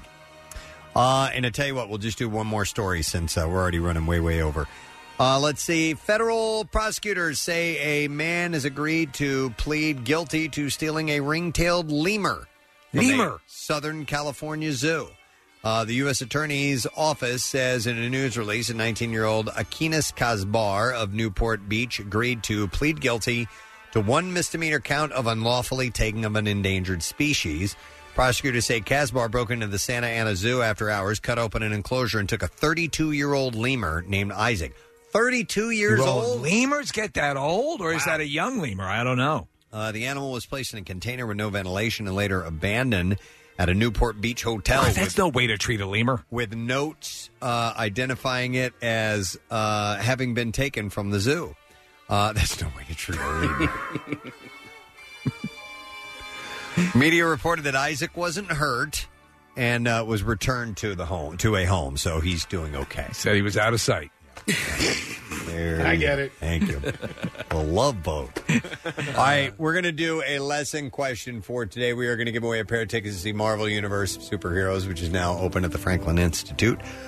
Uh, what does Caitlin's uterus also do? 215 263 WMMR. Other than the standard human function, what does Caitlin's uterus also do, or what is it used as? I could Yes, say. yeah. Uh, 215-263-WMMR. If you were listening in and you know the answer why, you should call us and do it now because you might win. We're going to do the trash while you're calling. The trash business is a gold mine. 93.3 WMMR with Preston and Steve's Hollywood Trash. Let's get into it, shall we, Steve? What is up in the trash today? Well, Aaron Carter is very angry over the reaction to a comment he made about an encounter with Michael Jackson years ago. Overblown, says Carter, noting that he had started to chafe. Oh, jeez. I hit the wrong button. Sorry.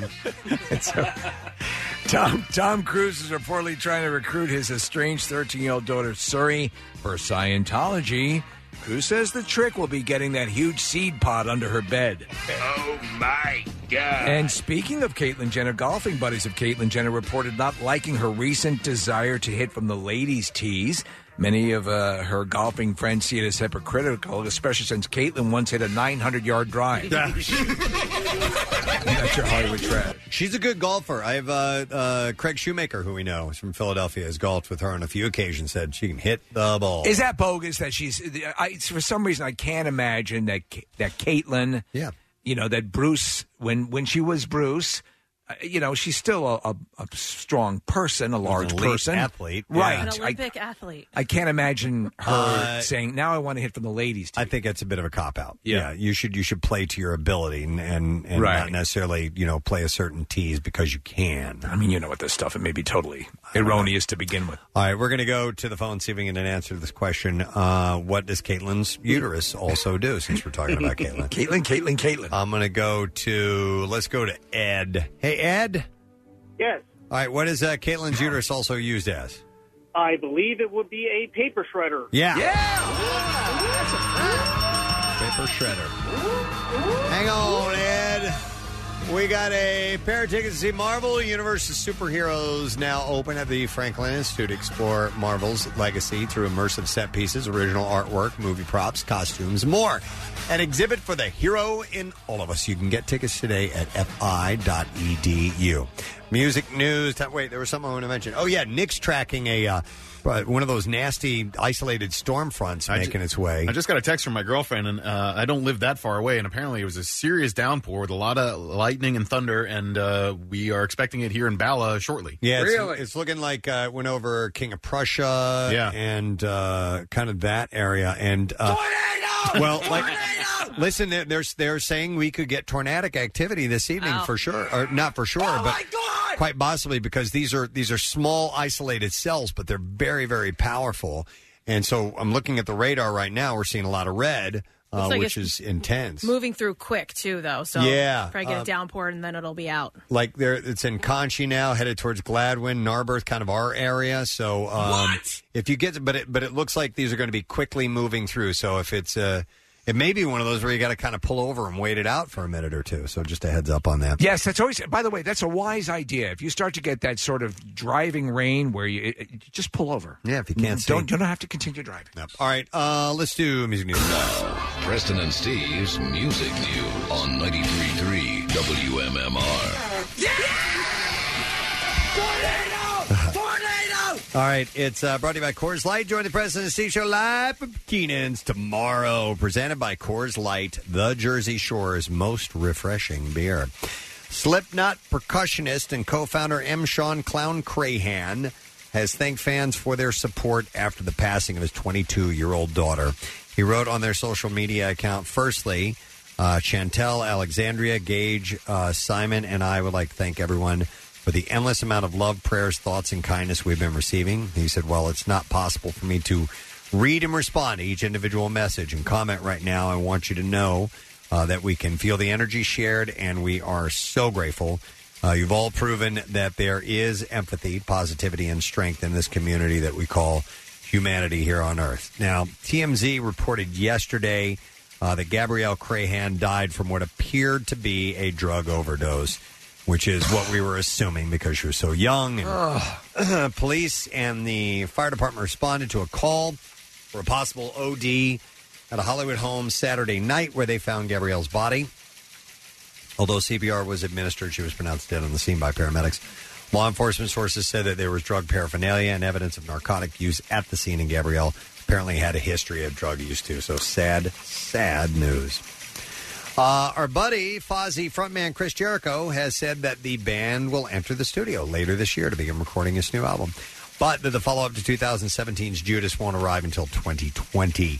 He said the stuff that we have is amazing. I think that the idea is to have at least a single ready by September to coincide with the Iron Maiden show in California, and that uh, Unleashed in the West tour that we're doing to kind of put around the Maiden gig. And I think uh, a new record will be out early next year. Fozzy just signed a major deal with Sony Music, and Jericho said that he is open to releasing music in any way that the label suggests. So good on him. Ozzy Osbourne guitarist Zach Wild and his Black Sabbath tribute band called Zach Sabbath, which has performed at the MMR Begin. Yes. Have announced that they are going to record a faithful version of Sabbath's 1970 self-titled debut album for a limited, a limited release on its exact 50th anniversary. Uh, the album will be titled Vertigo in honor of the British record label that released the original LP. Uh, Wild and Zach Sabbath said in a statement Vertigo Records issued the debut album by Black Sabbath Friday, February 13th, 1970. And the world was never the same. Exactly 50 years to that date, Zach Sabbath will celebrate the first chapter of the Sabbath catalog with a reverently rendered tribute simply titled Vertigo. And he said, Our aim is to faithfully record the album in the spirit of the original recording. So here's what they go- here's what they're going to do: live in a fully analog studio, direct to two inch tape in a single 24 hour period. Wow, which I guess is how those guys originally did it. That's amazing. A film crew will document the process, culminating in a single album and DVD release limited to just 500 copies and delivered to purchasers on February 13th, 2020. So that's kind of neat. Although John Bonham's 71st birthday isn't until May 31st, Robert Plant took time out on a social media, or took time out on social media to salute his best friend, the late Zeppelin drummer John Bonham. Uh, Plant posted a photo of him facing the massive sculpture of Bonham erected last year in his hometown of Redditch, England. Uh, alongside the photo, Plant posted another birthday around the corner, huge loss. Uh, the Bonham tribute, by the way, weighs over 5,000 pounds, features one side showing Bonham pounding on his drum kit, with the other listing his full name, uh, birth, uh, birth date, and the day he died, and the inscription the most outstanding and original drummer of his time. John Bonham's popularity and influence continue to resonate within the world of music and beyond. So, It's a really good um, statue. I Yeah. mean, I, I, I like the way it came out. You, yeah, we're, we're looking at the side where he's pounding away on the drums, and uh, it's really well done. Yeah, it's pretty cool.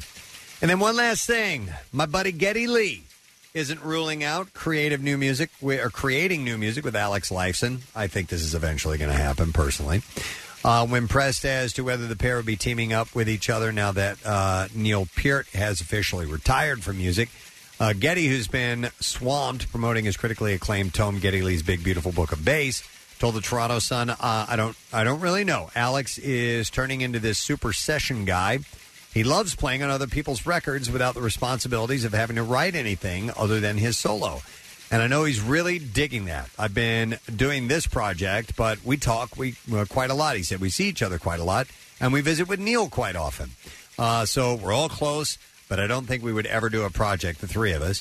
It's certainly possible that Alex and I would do something down the road. I can't see the three of us ever really doing anything. So You that's know cool. what? Um, honestly, yeah, uh, they should audition the drummer for Saint. Stop it. Yeah. because uh, he's available. Do you think they would ever? Do you think they would ever go back and just bring another like super kinetic, talented drummer in and go out as a troika again, a threesome? Um, no, no, I don't think so. I, I and they definitely wouldn't play any Rush music. That that was very personal to the Right, three of right. them. So no, that's done. That's, that's Done. finished. They they hung it up, and uh, uh, Neil's definitely hung it up. But but I think these two will get together will, and write music, and then bring other musicians in to play on that music that they've written. And uh, I'd be curious to I see think what that, will happen. What that ends up sounding like when they when, when you you seem to think that they're absolutely going to do it. I'd be curious to see what it sounds like. Any word on uh, whether or not the book tour is going to come to the states? Because right now it's just Canada. No, it already had. oh, it did. he- okay. Yeah, he went through New York and he hit a few cities. I'm not sure exactly where, um, eh, but that was right when it came out. So uh, he may. I don't know if he was in this area or not, uh, but he did do some things in New Jersey. So. Not 100% sure. It would be great to get him on, but he's Yeah. been very, very busy. And that is it. So I got music news for you. We're going to take a quick break, but not before we give away a case of beer. I have Philly Pale Ale, and uh, it's from our friends at Yards. Yards Philly Pale Ale this summer. Reach for the classic. We'll take caller number 15. Philly Pale Ale is the seasonable brew that's perfect for good weather and great times. You can bring Philly, bring Yards, available at Wycombe Public House in Upper Makefield Township. So we'll set you up. Caller 15 215 263 WMMR. Be back in a moment. Philly's a city of neighborhoods, and all over town, neighborhoods celebrate summer with block parties. That's why this Memorial Day weekend, WMMR will jump right into summer with a big old block block party weekend. And get this, we're going to do it every weekend, all summer long. So bring ours to yours. It's Memorial Day weekend in Philly. Spend it on the station that'll rock blocks on weekends all summer long. 93.3 WMMR. Everything that rocks the block. The Struts! On 93.3 W- WMMR. Do you know what I was channeling there? You kind of laughed. Nah, it's too obscure. what? Lisa Left Eye Lopez used to host a show on MTV called The Cut! Nope. And that's how she would say it. I do remember that. Yeah. Cut! Well, I said the struts that way. Nah. Who replaced her on that show? It was Right Eye Ramirez. No. No. No. anybody Did I just replaced make her on that up? Look at look at what's coming in here, Preston. Yeah, we got weather in uh, right here in Ballackinwood. Uh, rain is starting up. It's probably going to get really, really heavy uh, because there are some pretty severe uh, cells that are popping up, and that's supposed to happen later on this afternoon as well. Looking like the biggest chance, kind of more the western, northwestern Lehigh Valley area, but that but goes all the way to the shore um, as it's going to be moving, but I don't know what time those are going to happen. But it's not going to be like an all out gigantic downpour it's sticking around forever. It's just these intense uh, cells. And a lot of time, these isolated uh, cells are the ones that create those really gnarly storms. Just rip on through. Yeah. Freaking gnarly cells. I know. We'll see how that uh, affects us, but we are uh, we're headed down today or tonight uh, in preparation for tomorrow. So all set for it. I uh, want to thank our guests. We had on the program today the coach of the St. Louis Blues, former coach of the Philadelphia Flyers, headed to the Stanley Cup, Mr. Craig Berube. Yeah. Uh, starts uh, final start Monday night at 8 p.m. in Boston. So beat Boston. Uh, Janie Scott. came Yeah. by of the famous uh, Montgomerys and Scotts here in uh, Philadelphia, and she's got a book called "The Beneficiary: Fortune, Misfortune, and the Story of My Father," which is available now available now everywhere. It's a fascinating tale. See, we're smart. Yeah. See, we need to view her. We're smart. Uh, to Ray. Yay! He's a great guy. He is. He's a naturally nice and funny guy. And he will be at uh, Punchline tonight, Friday, and Saturday. Go to punchlinephilly.com to get tickets. And from uh, John Wick Chapter 3 Parabellum, Lance Reddick was on the program, too. So we had a completely full program today. It's been nice. Pierre Robert is now entered into the studio. How you doing, man? Now you got me. Now we got you. The uh, Toure is he? He lives here, doesn't Yes, he? he does. Yeah, I Mhm. thought- Yeah. Okay. Great guy. Yeah, he seems really cool. Mm-hmm. Excellent uh, T-shirt, by the way, Steve. Oh, thank you. I didn't even It's, notice. What are you wearing? From Russia with Love, the poster from Russia from Russia with Love with uh, Sean Connery and uh, the whole deal. Sean Connery as Ian Fleming's James, Bond. hmm, Uh, love that. How about my shirt?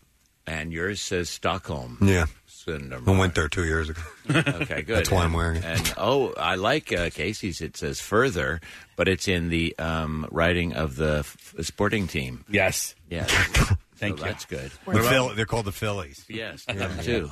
Yeah. What about mine? I got a shirt on. And you, yeah. What does yours say? Eleven North. Yeah, it's a local company, and they make uh, they make clothing. So I'm supporting a local business by wearing this shirt. I like that. There you And go. Kathy says laters. What does it say? Ladles. Laters, laters, Laters peace. peace. Peace late. Oh, I can't see. I can't see anything from where I sit. I can't see anybody's shirts I don't except get for it. What, Casey's. what is it about? Uh, Bye, peace. See ya. Later, Later, peace. Okay.